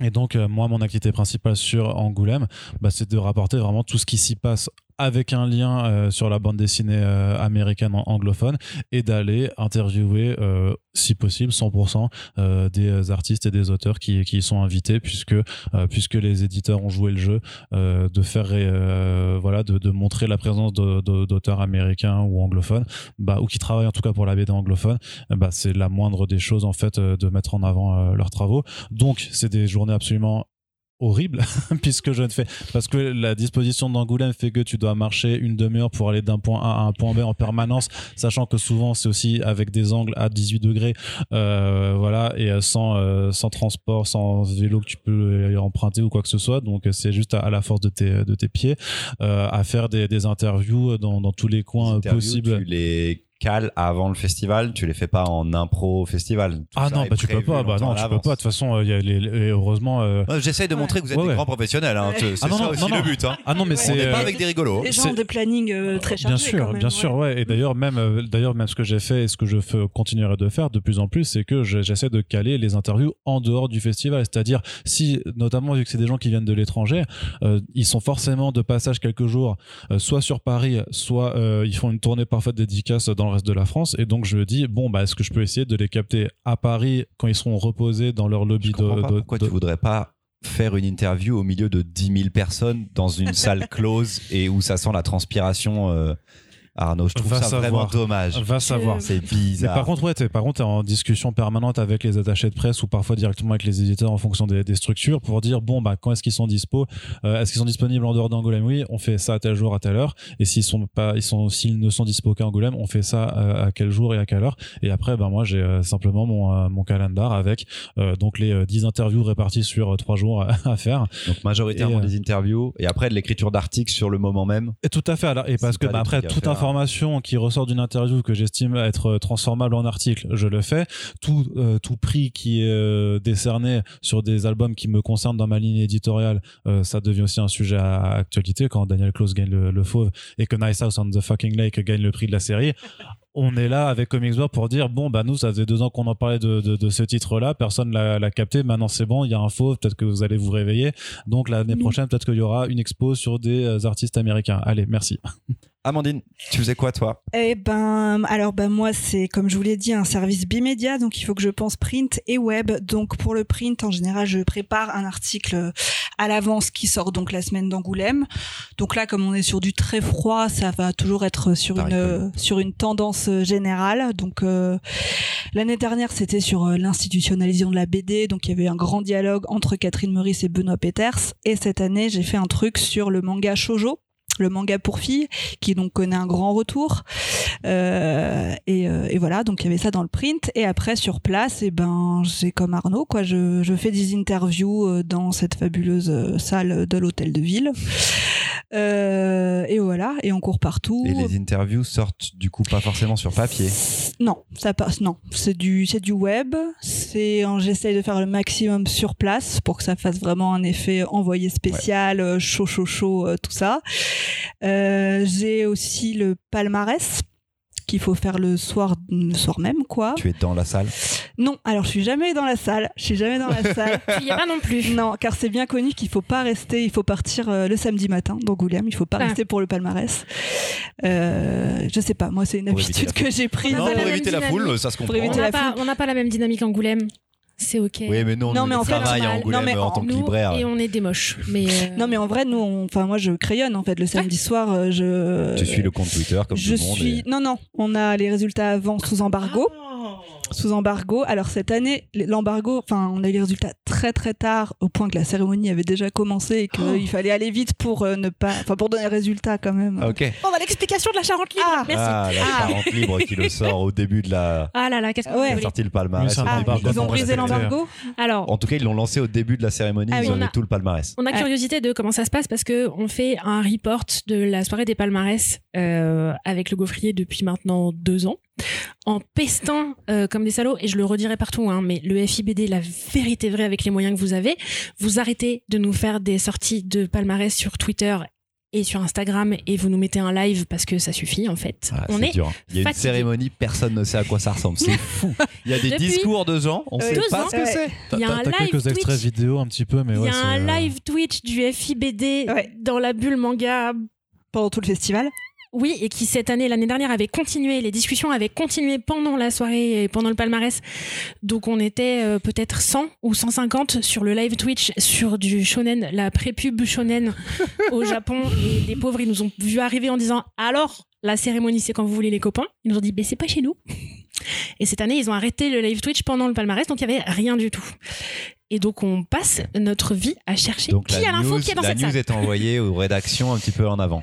Ouais avance. parce qu'on a signé un NDA Ouais, avant donc c'est tout un truc Pour voilà que tu puisses écrire ton article. pour que tu puisses écrire mais en fait là cette année il y avait vraiment vraiment peu de temps entre euh, entre les résultats qu'on a reçus et la vraie cérémonie donc il a valu il a fallu vraiment euh, booster le truc quoi et euh, comme il y a énormément énormément de, de livres en sélection comme vous le savez il y en a genre 100 un truc comme ça 80 peut-être Euh, en tout, avec toutes les sélections, oui. Avec toutes doute, les sélections. sélection jeunesse, Nous, ce qu'on fait avec euh, une petite partie de l'équipe de la rédaction, c'est qu'on se répartit les livres à l'avance pour essayer d'à peu près tout lire, ouais. parce que je peux pas le faire toute seule. En fait, Ah ouais, c'est- trop.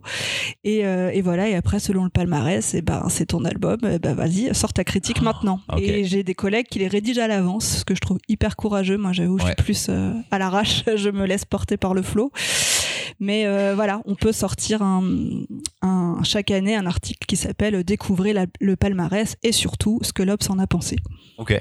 Arnaud, toi, tu l'as reçu, tu le reçois ça le... Non, pas du tout. hein. Le, le, le, le, le palmarès sous NDA, ça doit être euh, réservé à euh, des médias euh, print, je pense notamment, et mais surtout reconnu par par 9e heure plus là-dessus, puisque il y a quand même énormément de journalistes. enfin, il est pas, en tout cas, c'est sûr qu'il est pas envoyé à tous les journalistes. Pas à tous les journalistes et tous les médias, quoi. presse au festival, et, par et- ouais, c'est ça. Non, bah, en l'occurrence, moi, je ne l'ai pas. Moi, je suis, je guette comme n'importe qui Ouais. le fameux Twitter, Euh, sachant que. Euh, pour, pour être en, en toute transparence, parfois je suis mis au courant euh, par les intéressés, par les contacts que j'ai, mais Oui. euh, dans les maisons d'édition qui me disent Ah, en fait, on sait qu'on l'a, euh, donc t'es forcément, tu te tais, tu Ouais, joues mec, le jeu. euh, en. Mais au moins, je peux préparer spécialisé comics, ça t'arrive pas souvent. hein. Euh, effectivement, ouais, mais Est-ce que- tu savais pour Monica? Euh, non, Monica, je ne savais pas, Euh, mais je Alors que savais. la Charente libre. C'était ça la solution. Non, non, mais, mais, non, mais après, tu, sur Comics Blog, c'est vrai que c'est, c'est, c'est peut-être une, une aberration pour certains, mais je parle aussi quand même d'une certaine partie de la production franco-belge, Mm. notamment tout ce qui tout ce qui est fait par le label 619, mais aussi par une certaine forme de bande dessinée euh, dont j'estime en fait qu'elle peut intéresser notre lectorat, que ce soit un Yojimbo de Sylvain Repos, euh, Mortesef de Quentin Rigaud, ce genre de, de BD euh, bah, souvent fait par des jeunes Entre créateurs deux, qui sont qui infusent en fait de, de tout un tas de bah, d'influences. Euh, donc euh, en, en l'occurrence Fr- Frontier, je savais, euh, tu vois qu'il avait Les les, je, oui, je les savais, je savais. euh. Contre Miyazaki quand même. Ouais, contre Miyazaki, c'est vrai. Voilà, mais mais et, et- mais effectivement, oui, c'est vrai, c'est pas toutes les années à chaque fois je dis ah je suis au courant de trop de trucs parce qu'effectivement, en général, la bande dessinée américaine euh, et c'est pour ça que Da- Daniel Close pour moi c'est euh, c'est pas euh, c'est pas incroyable en tant que tel, c'est euh, c'est un auteur qui qui est déjà invité, qui est de toute façon, je pense que les, les trois quarts des gens qui surprise, lisent. Daniel Close ne savent pas que c'est de la BD américaine. Ils en tout cas, ils, ils identifient, ils n'identifient pas ça comme du comics. Nice House on the Lake, c'est de la vraie BD indé qui est sortie en single issues chez un éditeur mainstream qui est DC Comics. Euh, c'est- c'est important en fait euh, que alors avec l'apparat du format du grand format pour la VF bien entendu C'est ça qui est mais c'est mais important que euh, que ça Deux ce titres soit que ce soit primé vraiment sans que le grand public sache forcément Ouais, que c'est ce soit ça. du Ouais. comics. Mais c'est quand même une belle victoire. Ouais. Ça où quand même il y a plus, enfin c'est plus que close. Tu le sens C'est- c'est- Non, c'est tu le sens. plus important Mais pour moi mais Il euh, serait c'est- sorti en format plus petit. On revient sur le, l'édition de de Nice House on the Lake qui fait beaucoup parler Mhm. dans notre milieu euh, BD en tout cas et comics. Mais les gens qui le lisent et ça n'a pas vendu autant. Enfin, ça a vendu autant grâce au fait que les gens savent pas forcément que c'est du comics Mhm. aussi quoi. Comment est-ce que vous préparez les interviews? Est-ce qu'il y a lecture totale de l'œuvre de l'artiste? Est-ce qu'il y a préparation? Comment comment est-ce que vous vous faites ça en général? Est-ce qu'il y a une grande part d'improvisation? Moi, j'aime pas trop l'improvisation. Moi, je suis plutôt stressée, hein, donc il faut que je prépare bien mes questions. Euh, bah, je vais lire l'œuvre en question. euh, je vais réfléchir à différentes euh, voilà thématiques. Après, il y a des questions un peu générales qu'on peut poser d'un auteur à l'autre, qui sont comment vous travaillez, quelle est votre routine de voilà, euh, à quoi ressemble votre bureau, je sais pas. Ok. Et, euh, et on peut aussi évoquer des problématiques plus larges de la BD. Tu vois, le statut des auteurs. euh, bon, il y a eu un grand moment où je, je posais la question de l'affaire Bastien Vivès à tous les gens que je croisais, par exemple. Euh, Et si la réponse est pas hyper intéressante, toi après tu te permets dans l'interview de sauter les trucs Ah qui oui, bien sûr, bah, c'est édité, Toi, évidemment. C'est évi- Là où évidemment. Arnaud est en général plutôt sur une retranscription Dans- pratique. ouais, laisse finir. Amandine et tu, ce sera euh, Ce effectivement. sera euh, très différent pour ouais. toi. Euh, non, donc voilà, pour préparer l'interview, bah ouais, je lis toute la, enfin, je regarde un peu la biographie du type, euh, ses œuvres. euh, je- ça dépend. Enfin, je, vais. C'est rare que j'aille relire des choses. euh, c'est rare que je, ouais, que je me dise il faut absolument que j'ai lu toute sa bibliographie. Je me, je me dis pas ça. Euh, voilà. Après, je me laisse porter par le flot. Je, je prépare bien, mais il y a de la place pour l'improvisation. Et tu donc ne fais pas l'in- l'interview totale, tu ne retranscris pas à l'écrit l'interview totale, tu De toute façon, à l'écrit, dans la presse écrite, je pense que ça n'existe pas vraiment. Une retranscription d'interview totale, c'est toujours édité, compacté, les choses sont remises au bon endroit parce que quelqu'un peut te parler de quelque chose et en reparler à la fin, donc tu vas regrouper les éléments. Euh, donc non, non, tout ça est toujours retravaillé, puis tu peux, euh, je sais pas, varier un peu les mots s'il y a trop de répétitions. Enfin, il y a toute une petite, euh, magie de la presse Ouais, écrite, ouais, quoi. Évidemment. Euh, que voilà. vous faites pas forcément valider, après vous en foutez quoi. C'est Il y a des gens qui le demandent, mais dans la BD, c'est quand même peu courant. Mm. Et puis, moi, j'aime pas trop, Ouais. en général. Après, si je sens que c'est vraiment la condition sine qua non et que la personne est vraiment très, très célèbre et très importante, oui, je comprends. Ouais. Et quand c'est des, articles qui sont euh, pas des interviews, mais où il y a quelques citations de l'auteur dedans, là, je vais faire relire uniquement la citation et je refuse de faire relire l'article euh, en entier. trop bien ça. Mm. Ok. Et toi Arnaud? Ah bah pour le coup, c'est marrant parce que par rapport à ce qu'on disait avant sur le web print en court, en long, en fait, moi, ce sera l'antithèse vis-à-vis de l'interview, euh, puisque j'ai toute la marge de manœuvre vu qu'elles sont. Moi, je l'ai fait principalement en format podcast. En fait, j'ai toute une marge de manœuvre et du temps long euh, que tu n'as pas en fait quand tu dois effectivement condenser pour que ça tienne sur euh, sur un certain nombre de, de feuillets. Donc personnellement, j'essaye d'avoir tout lu ou tout ce qui est possible d'avoir lu, mais surtout forcément les choses les plus récentes ou en tout cas qui m'intéressent le plus par rapport à un auteur en fonction de la longévité de sa carrière. C'est sûr que euh, quand je prépare une interview de Todd McFarlane, je relis pas tout Spawn euh, pour pour la préparer. Ouais, en plus ce serait dur quand même. Euh, mais t'essayes d'avoir voilà. Après, sinon, c'est vraiment effectivement, c'est savoir bon quelles sont les questions que je veux lui poser, en plus de celles effectivement que tu peux tu peux poser à n'importe qui.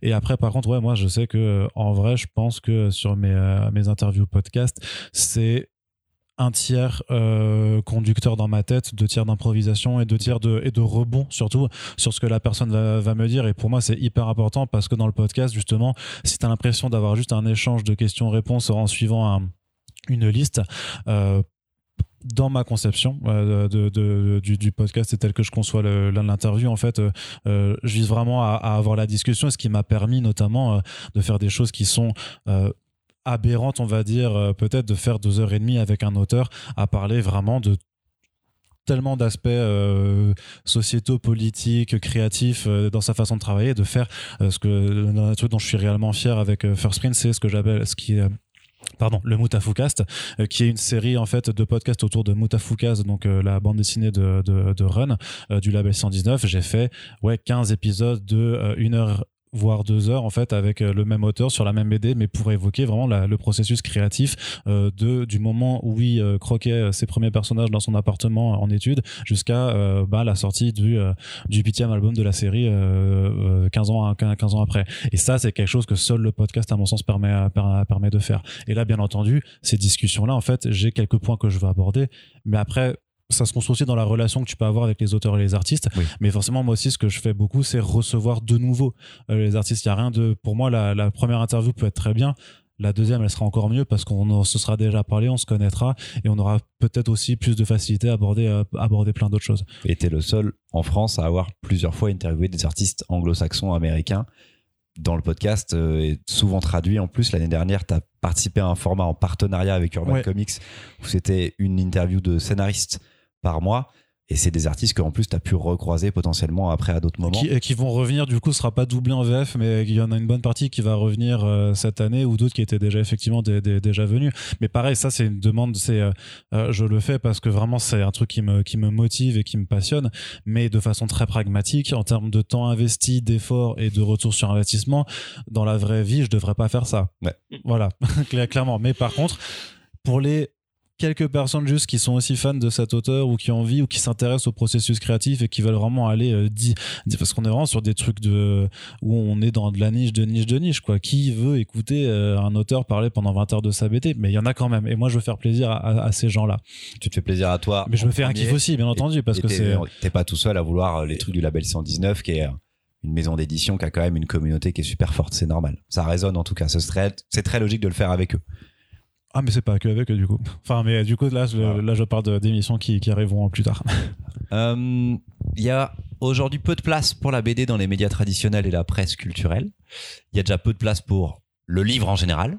Donc c'est encore pire pour la BD. Euh, à votre avis, pourquoi? Et auriez-vous envie, de, vous, d'en voir plus, voire vous-même d'en faire plus, d'avoir plus de collègues, de confrères dans d'autres médias? Quelle est votre... euh, quelle est votre relation par rapport à, à la visibilité que vous avez de votre travail et surtout est-ce que ça pourrait changer? Comment ça pourrait changer? Parce que on manque de relais sur la bande dessinée, je trouve. Une explication peut-être, un pourquoi. Arnaud est en pleine réflexion. à. Ouais, c'est difficile d'analyser pourquoi. J'ai gardé le meilleur pour la fin. hein, attendez. Ouais, c'est ça. Il y a beaucoup de questions dans la question. Euh, alors oui, la proportion de la BD déjà, euh, oui, c'est sûr qu'elle est moindre. Euh, mais encore une fois, moi, je suis dans un média généraliste, donc il faut parler de l'ensemble des livres et la BD, c'est une partie du livre. Et dans notre journal, il y a plus de place accordée aux romans et aux essais que à la BD. Euh, maintenant, il n'est pas impossible de faire de couler la BD dans des formats euh, qui sont réservés aux livres en général, comme la critique par exemple, ou bah, comme je vous disais, hein, le portrait, l'interview. Euh, Est-ce que j'en voudrais plus? Bien sûr.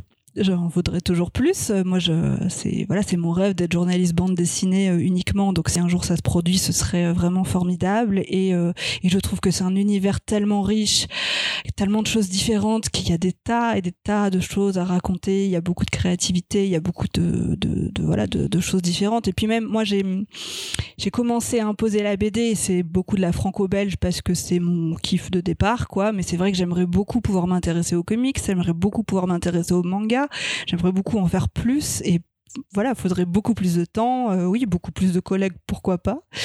Euh, Oui. Mais il n'y a pas la place dans les rédactions, il n'y a pas assez d'espace, tu penses, Non, de bah- volonté de parler de la bande dessinée dans les, en tout Je- cas dans ta rédaction. Je, ne sais pas, privée. je peux pas dire à quel niveau euh, ça coince. Ce que je Alors sais, que c'est tout que le monde lit de la bande dessinée. tout le monde lit la bande dessinée, moi je suis bien d'accord. Et puis elle se vend bien, enfin voilà.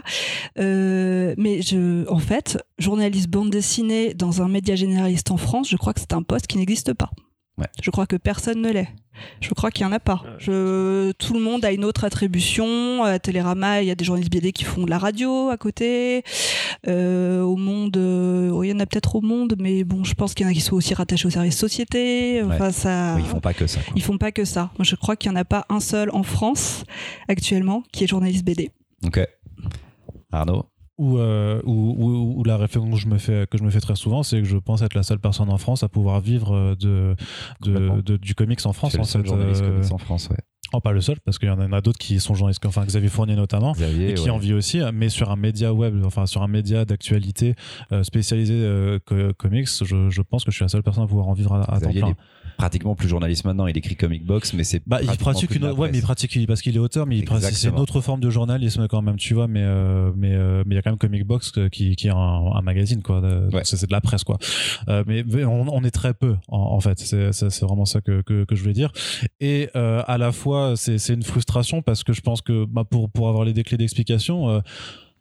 Enfin, euh, je suis pas expert euh, de, sur ce que je sur, sur ce que je vais exprimer, euh, mais il y a une une forme de, de, de, de non-envie politique en fait derrière tout simplement de pas ériger la bande dessinée à à ce qu'elle est réellement en fait justement à se cantonner à faire euh, euh, d'Astérix enfin voilà de, de quelques Traiter les euh, voilà de traiter les arbres qui cachent euh, qui cachent la forêt. Enfin on se rappelle qu'il y a eu une fameuse année de la bande dessinée où on a enterré un rapport qui avait été commandé pour Ouais, tout à fait. expli- pour euh, trouver des solutions à la, à, la, à la situation des auteurs dont on attend toujours en fait des, des réelles implications euh, de, de la part du, du, des- Marion rit hors micro. du, gou- du gouvernement enfin Je ris, euh, je ris euh, pensée pour euh, ça s'appelle euh, le rapport Racine. voilà rapport et qui va poser la qui posait la question à votre de comment on déprécarise un milieu en entier. Et donc tu nous disais t'es le seul journaliste euh, comics à en vivre? Oui. oui. Voilà, c'est tout. c'est la même question. Et combien d'auteurs de BD arrivent à en vivre Pas beaucoup non plus en BD. Ouais, Ouais. c'est c'est ça. Enfin, les, chiffres sont là, donc euh, il, man- il, il manque des volontés euh, politiques à la fois, bah, déjà pour que les premiers acteurs du milieu, qui sont donc euh, les créateurs et les créatrices, euh, puissent en vivre euh, euh, plus, plus, plus décemment. Euh, Il y, a, il y, a, il y a un manque de, de moyens euh, financiers de, de la part de, de l'ensemble de la sphère, de la sphère médiatique aussi, mais parce que peut et pourtant, j'allais dire parce qu'on parle à des à des à des, euh, des, des œuvres qui touchent peut-être moins de gens au, to- au total par rapport à, des industries comme celle du cinéma, de la musique. ou- Oui, il y a plus Ou de- de, ou du jeu vidéo. dessinées qu'il y a de petits films, on va dire. Voilà. Le, le- le Et- milieu est plus restreint. Et dans le fonctionnement, eh ben, j'imagine que, que, que ceux qui décident et que ceux qui ont les sous euh, estiment que ça ne vaut pas la peine en fait euh, d'investir, tout, tout simplement. Mais après, c'est un cercle qui, qui se mord la queue parce que si tu n'investis pas dans, dans, dans une niche, elle reste de niche euh, et elle va pas croître et donc tu auras encore moins de raisons de, de vouloir investir. Moi, je me suis souvent dit, mais euh, pourquoi euh, j'irais pas habiter en Belgique?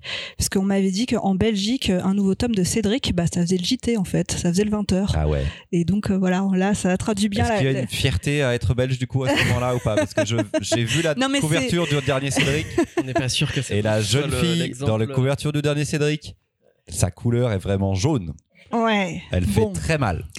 Mais c'était juste Mais pour voilà. dire l'importance qu'on donne à ce média. Voilà. Voilà. Euh, en Belgique, en la bande la BD, c'est un fait vrai du truc. patrimoine. Exactement. Mais Et quelque part en France aussi. en France sauf aussi, que, et pourtant ça ne transparaît pas autant dans les médias, mais je vous avoue que je n'ai pas analysé pourquoi. Je ne combien pas. de combien d'émissions littéraires existent de toute façon? On a la grande librairie, mais euh, combien d'émissions Mais il y a des, il y a parfois des auteurs de BD qui viennent à la grande La librairie. grande librairie très très peu. Oh putain, ils ont eu une Bilal, je crois, il y a pas longtemps. là. Il a fait un discours face cam scandaleux. Et, et après, il y a l'édition spéciale Angoulême. Il y a celle de C'est ça janvier qui en est très, très, très en retard aussi. On en, en parle régulièrement dans le gaufrier, mais là on sort euh, directement de, on sort directement de ce qui se passe dans la question de la BD. C'est que il y a, vous l'avez dit, je trouve chacun à votre manière. C'est qu'est-ce qu'on fait du divertissement et quelle place on, on laisse au divertissement parce que et quelle portée on lui donne. Ouais, et au-delà du et, Voilà. et de la création en fait, et Mais de que- l'imaginaire et de et de tout ce que ça implique derrière, parce que le- c'est pas que du divertissement et la Pour- bande dessinée, c'est une fenêtre sur le réel et euh, Je suis bien euh, d'accord c'est avec pas à toi. toi que je vais le dire. Mais c'est Oui. parce que dans, dans nos vies respectives de ce qu'on en fait chacun à notre manière, la bande dessinée c'est un support de création. Euh, pour parler régulièrement, euh, chacun dans nos métiers a des institutions, a des financeurs, financeuses aussi, euh, euh, la BD et encore souvent euh, de l'ordre du divertissement quand ça s'appelle pas du roman. Mais là c'est une position que j'ai moi, mais c'est aussi une des explications là-dedans. Ça c'est très français. Oui, c'est vrai qu'il y a une non-considération parce que de la même façon que qu'on parle de Cédric en Belgique, alors c'est plus le cas aujourd'hui aux États-Unis, mais la mort de Superman en 92 a fait la une des JT. La création d'Image Comics, ça, on en parlait dans les dans les dans les euh, même dans les euh, télévisions locales, enfin des, des states de au Texas, ce genre de choses pour l'ouverture des comic shops qui avec la création d'Image Comics. À quel moment en fait réellement parce qu'on on fait des sujets parfois sur les trois mousquetaires euh, Mm. quand quand il y a un nouveau film qui est mais à quel moment en fait on fait pas des sujets au JT sur euh, justement sur des nouvelles euh, sur des sur des nouvelles En fait, créations? il faut attendre un phénomène euh, sociétal comme euh, la bulle manga qu'on a eu ces dernières Exactement. années pour que les médias s'en emparent réellement. mais c'est ce que je disais J'imagine qu'il y a sans doute eu plus de- d'articles sur les mangas au Nouvel Ops ces dernières années qu'il n'y en a jamais eu. Euh, oui, euh, on va dire. Mais ce qui est normal. ce qui je dirais qu'il y a un petit rendez-vous manqué euh, avec le manga de notre part, mais c'est euh, probablement de ma faute parce que juste je manque de temps pour traiter tous les aspects de la bande dessinée et le manga. voilà, j'ai un peu mis ça sous le radar longtemps et là j'essaye enfin de, de rattraper un petit peu tout ça et notamment impulsé par Angoulême qui a vachement mis le paquet là-dessus. Euh, oui, après c'est vrai que quand c'est un phénomène sociétal, bah, ça donne une accroche plus forte pour pour en parler. Et puis après, ça tient aussi juste à la ligne éditoriale de mon magazine. Moi, c'est un magazine de, de sujets de société, donc c'est difficile de mettre un pur divertissement pour euh, juste ce qu'il est. Enfin, c'est très compliqué. Euh, là, on a mis juste. Là, on a mis Justine Trier, mais c'est après des mois euh, de euh, que l'anatomie que l'anatomie d'une chute ait pris de l'ampleur. Ouais. Voilà, faire une une culture, c'est compliqué dans un magazine de société. Je je travaille pas à Télérama, et euh, mais on a quand même réussi à le faire avec la BD puisqu'on a mis euh, Luz en une parce que sa BD parlait de masculinité et que là c'était euh, ben une bonne Testostérone. euh, testostérone et que c'était une bonne approche pour parler de la masculinité en général en prenant cette BD. Donc peut-être que voilà, on peut essayer, on peut, ça nous donne de l'espoir parce que peut-être qu'on peut se dire que quand on va saisir ces BD là qui parlent de sujets de société, ah bah oui, c'est Mais c'est au moment où elle se confronte au réel et la bande dessinée Ouais. en tant que divertissement de genre, ouais. comme Bah, le roman de genre, ouais. de toute façon, tu, on, en parlait, il existe un- quand même un peu moins. quoi. Un peu moins. Non, et par exemple, moi, si j'étais complètement euh, faux folle, là, il va y avoir le Émile Ferris qui va sortir à, Moi, ce à que la fin de l'année. Bah, tome 2. pour moi, un truc comme Émile Ferris, mais ça mérite la une de magazine, en fait. C'est un truc de fou, cette BD. Oui. Et même si ça ne rejoint pas de sujet de société, pas de sujet d'actu, en fait, rien que pour l'acte pur de création, mais pourquoi ne pas faire péter ça euh, en, en une, quoi, Ouais. dans tous les kiosques? En plus ça mettrait du comics euh, En plus, en avant tec- tec- Voilà. Avant dernière question, Amandine, t'avais lancé, on nous a demandé cette question, tu avais lancé un podcast BD avec Daniel Oui, Andreev qui oui. s'appelle euh, BDSM, BD sans modération, un bien meilleur titre ça. que le gaufrier, soyons clairs. Ouais, j'aime bien le gaufrier. Tu te juges. Euh, Est-ce qu'il y a un plan de relancer potentiellement à un moment ce podcast? Euh, dans nos esprits, on en parle régulièrement, mais euh, non, rien de concret malheureusement. C'était un podcast qui prenait pas mal de temps à faire parce qu'il y avait une grande interview au Oui. milieu. Donc ça veut dire qu'il fallait aller rencontrer un auteur à chaque fois et euh, voilà, on a du mal à coordonner nos agendas depuis que bah, depuis qu'il y a un bébé. Voilà, c'est bébé sans modération maintenant. C'est Oh. plus BD sans modération. Donc euh, ouais, ça nous a un peu euh, Du coup, vous l'appelez BBSM BBSM. ouais, non. Pas sûr. pas Pas sûr. On va réfléchir. Euh, ouais, non, mais on, on aimait beaucoup faire ça et c'est vachement demandé par euh, par les auditeurs de, de Daniel et tout. Donc euh, on y réfléchit régulièrement, mais on se lance pas. Ok. Je sais pas. Après, peut-être que ta question va me va m'impulser un truc. Là, je vais me dire allez. Des petits épisodes par-ci par-là Bah ouais. Cool. En plus, moi j'aimais beaucoup faire ça. C'est Ouais, très chouette. Vous aviez votre dernier format à la fin de la bibliothèque un peu idéale du combat entre Tout à les fait. deux. En Mais plus, tu me le cool. J'avais complètement oublié. Oui, tout à fait. Allez, la dernière question. C'est quoi votre, dernier, le- votre meilleur souvenir de journaliste BD Ou en tout cas celui qui vous a le plus marqué? Genre l'anecdote un peu, un peu ouf. Là où si vous deviez arrêter votre métier vous, et vous deviez vous dire Putain, ça quand même, j'ai vécu un moment absolument incroyable. Le highlight de la carrière. Bon, toi, tu disais Lisa Mandel, tu vois. Bah, Lisa Mandel, c'est un grand highlight. Après, le premier truc qui me vient à l'esprit, là, c'est euh, ma visite chez Bernadette Després, euh, Oh. l'autrice de Tom Tom et Nana. Euh, parce Marion se que sent plus. c'est vrai. On Euh, est tous jaloux. Je suis à une poignée de main de Bernadette Després. Ah bah oui. Bah, elle habite dans une maison euh, perdue. Euh, Je me rappelle, en plus, j'étais partie avec une journaliste de France Inter qui s'appelle Anne Douer, que je salue. On était partis toutes les deux en voiture euh, dans la brume. J'ai vraiment le souvenir de ce voyage où, je sais pas, on aurait dit qu'on allait dans un autre monde. Ouais. C'était tout embrumé et tout. Et on allait chez elle et Bernadette Després, elle est, elle est super chouette, quoi. Euh, déjà, sa maison est décorée à l'effigie de Tom Tom et Nana partout. C'est-à-dire, tu as des petits pantins, tu as une table avec des dessins et la pièce maîtresse de la maison, c'est. C'est la euh, reproduction du bar. non, c'est du restaurant. chez- Ouais, non. C'est euh, il y a des combles. Enfin, il y a un toit euh, en pente comme ça, et il y a une, une énorme fresque Tom Tom et Nana. Donc tu peux vraiment dormir sous une BD euh, gigantesque, quoi, qui doit faire, euh, je sais pas, 5 mètres. Et c'est incroyable. Et elle, elle est super. Elle nous a joué de la guitare. euh, elle parle sans ménagement, quoi. Elle est vraiment euh, nature. Elle nous a fait à manger. Et, euh, et vraiment, j'avais l'impression de retomber en enfance, quoi passé une après-midi avec. une après-midi de, de dingue avec Bernadette Des- Després qui parce qu'elle a un petit chapiteau elle fait des petits spectacles je pense que c'est vraiment la grand-mère de rêve quoi de de, de, de, de contes euh, je sais pas et donc euh, bah, t'es là t'écoutes Bernadette Després qui se fait tes petites chansons et t'as, t'as, t'as 8 ans Ouais. t'es trop content Ok. C'est beau. Je suis content de cette question pour euh, la réponse déjà. Elle est trop bien. Arnaud- J'ai fait Keblo Arnaud par contre. Bah, c'est super, dur parce que ne choisir qu'un seul souvenir, c'est beaucoup trop. tu euh, peux en avoir plusieurs si tu veux. Mais, mais j'en aurais plein, mais ce sera forcément à chaque fois lié, lié à des rencontres et à des. euh, bah, surtout, surtout à du taf au final, parce que je suis pas forcément dans l'intimité forcément de, de, de- de- des gens avec qui, avec qui, avec qui euh, je bosse. Mais je sais que j'ai. j'ai à la limite, si, si je devais en choisir un, je dirais c'est. euh, c'était en 2019 de rencontrer euh, Chris Claremont, qui est euh, Mmh. un auteur immense de comics qui a, qui a tenu les X-Men euh, pendant euh, 17 ans d'affilée en fait euh, et tous les films X-Men que vous avez vus à l'heure de ce jour en fait sont inspirés de ces de ces de ces bandes dessinées et c'était pas tant le fait de le rencontrer de pouvoir l'interviewer qui était déjà un, un highlight en tant que tel c'est que euh, je me retrouve en fait à faire l'interprète euh, pour une conférence euh, qui est animée par Paul Renaud euh, que, que tu connais euh, sûrement Un artiste français, dessinateur, artiste français, et ouais. français. et, et, euh, donc je me retrouve à faire euh, à faire la voix française de Chris Claremont et sauf que euh, on m'avait prévenu qu'il était très bavard et donc j'étais venu le voir avant en disant par contre euh, Chris euh, euh, prends ton temps fais des pauses pour que je puisse traduire au fur et à mesure.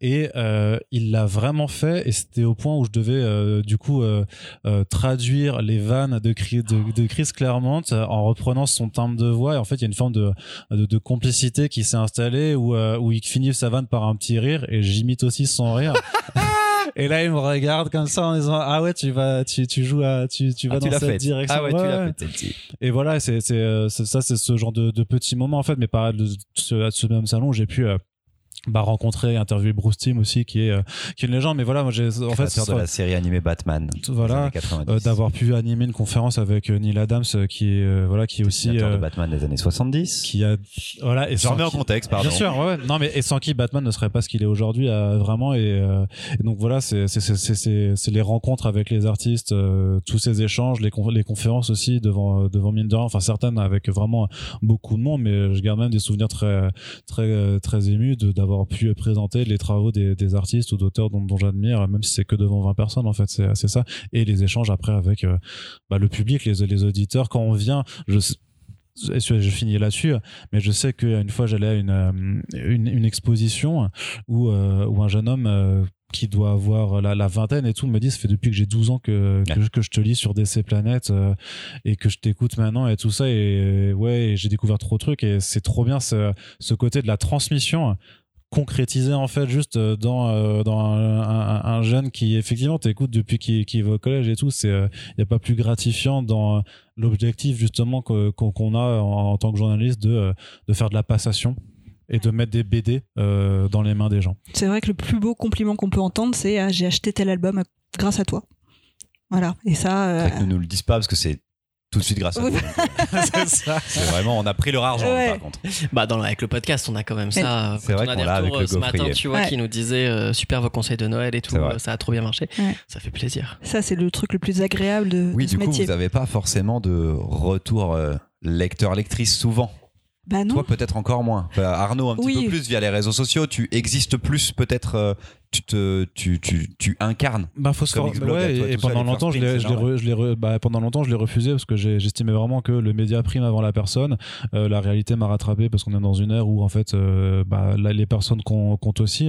Et effectivement, et si je veux continuer de pouvoir euh, exister et aussi puisque le comics est méprisé en France, hein, qu'on, qu'on, qu'on se le dise aussi, si je veux légitimer le métier que je fais et les articles que, que je fais, mais voilà, le fait est que maintenant quand je contacte GFK pour faire mes articles sur la FIBD, ils me donnent leur, leur présentation, ils acceptent de discuter avec moi euh, et ce genre de choses-là ne serait peut-être pas arrivé il y a, cinq ans au- auparavant. Donc c'est aussi ça que, que, que j'en retire.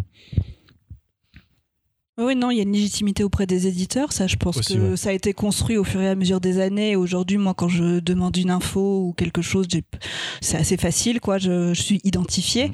Après, auprès des lecteurs, moi, j'ai peu de retours et je sais pas du tout euh, ce que les gens pensent de mon travail. Ouais. Et c'est vrai que parfois, t'entends quelqu'un qui te dit ah, euh, j'ai- voilà, j'ai acheté tel album euh, grâce à toi. Et ma première, mon premier réflexe, c'est de me dire ah, mais quelqu'un me lit? Ah, mais quelqu'un me lit en fait. rigolo hein. Ouais, c'est rigolo. c'est bizarre Ouais, parce que vraiment, quand on écrit un article, on connaît pas son parcours, c'est vraiment un peu comme lancer des bouteilles à la mer, quoi. Et le jour où t'as un retour, t'es là, ah, mais quelqu'un a ouvert ma bouteille, c'est fou. Bravo pour ce que Et vous autre euh, et dernier truc juste pour euh, pas pour flexer, mais aussi euh, qui est très Si, si, très. Flex, flex. Mais l'autre truc qui est ultra gratifiant à titre très personnel, c'est simplement euh, quand effectivement quand je sors d'une interview de, de, de une heure sans conducteur à côté de moi avec un artiste et que le mec dit juste ah ouais attends, c'était vraiment une super j'ai passé un super moment euh, et ça aussi parce que bizarrement c'est un truc euh, peut-être chelou mais euh, effectivement il y a des parfois ils font des interviews avec des gens qui n'ont pas lu leurs travaux ou qui Oui, intéressent pas vraiment et tout ça, aussi, tu vois et du coup, il y a, il y a aussi de plus satisfaisant de dire que, que, que la personne dont tu kiffes le travail a aussi kiffé le tien en retour, Mm. en Ouais. fait. Hmm. Voilà. c'est rare Oui, hein. parce que en fait, euh, ça aide aussi peut-être un artiste à euh, construire le discours autour de sa production. Voilà. Et ça, ils n'ont pas tous l'habitude de le faire. Et en fait, quelque part, tu t'es pas un vampire, quoi. T'es pas là pour leur arracher leur histoire. T'es aussi là pour les aider à Oui, c'est pas verbaliser. des hommes et des femmes politiques C'est ça. dois pas leur ouais. arracher les Et ça, je oui. pourrais pas faire le métier de journaliste politique parce que moi, ça m'intéresse pas du tout d'écouter de, la langue de bois. Là, tu parles réellement avec quelqu'un, tu parles de son travail, tu l'aides à accoucher de, de, de formules sur euh, ce qu'il fait, et c'est vraiment super intéressant pour toi et pour lui. Et euh, c'est super quand quelqu'un te dit euh, ah mais ça y est, j'ai compris un truc, ah mais c'est ça qu'il faut que je dise, ah mais ça m'a remis les idées en place et tout.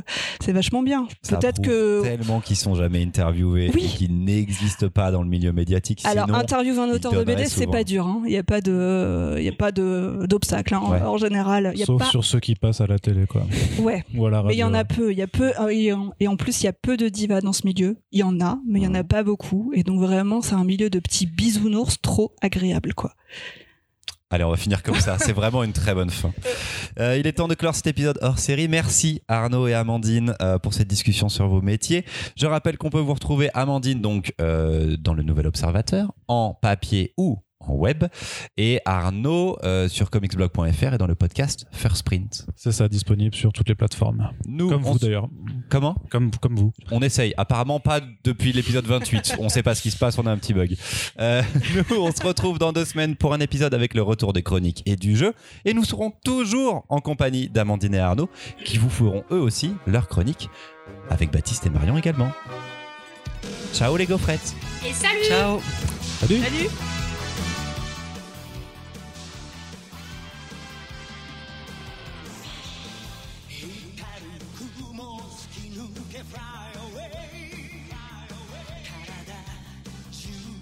Est-ce que tu veux un cinquième micro Mais que tu pourras pas raccorder, mais juste pour faire genre. Non, Pour les réseaux On sociaux, voilà. faudra qu'on prenne une photo à la pause.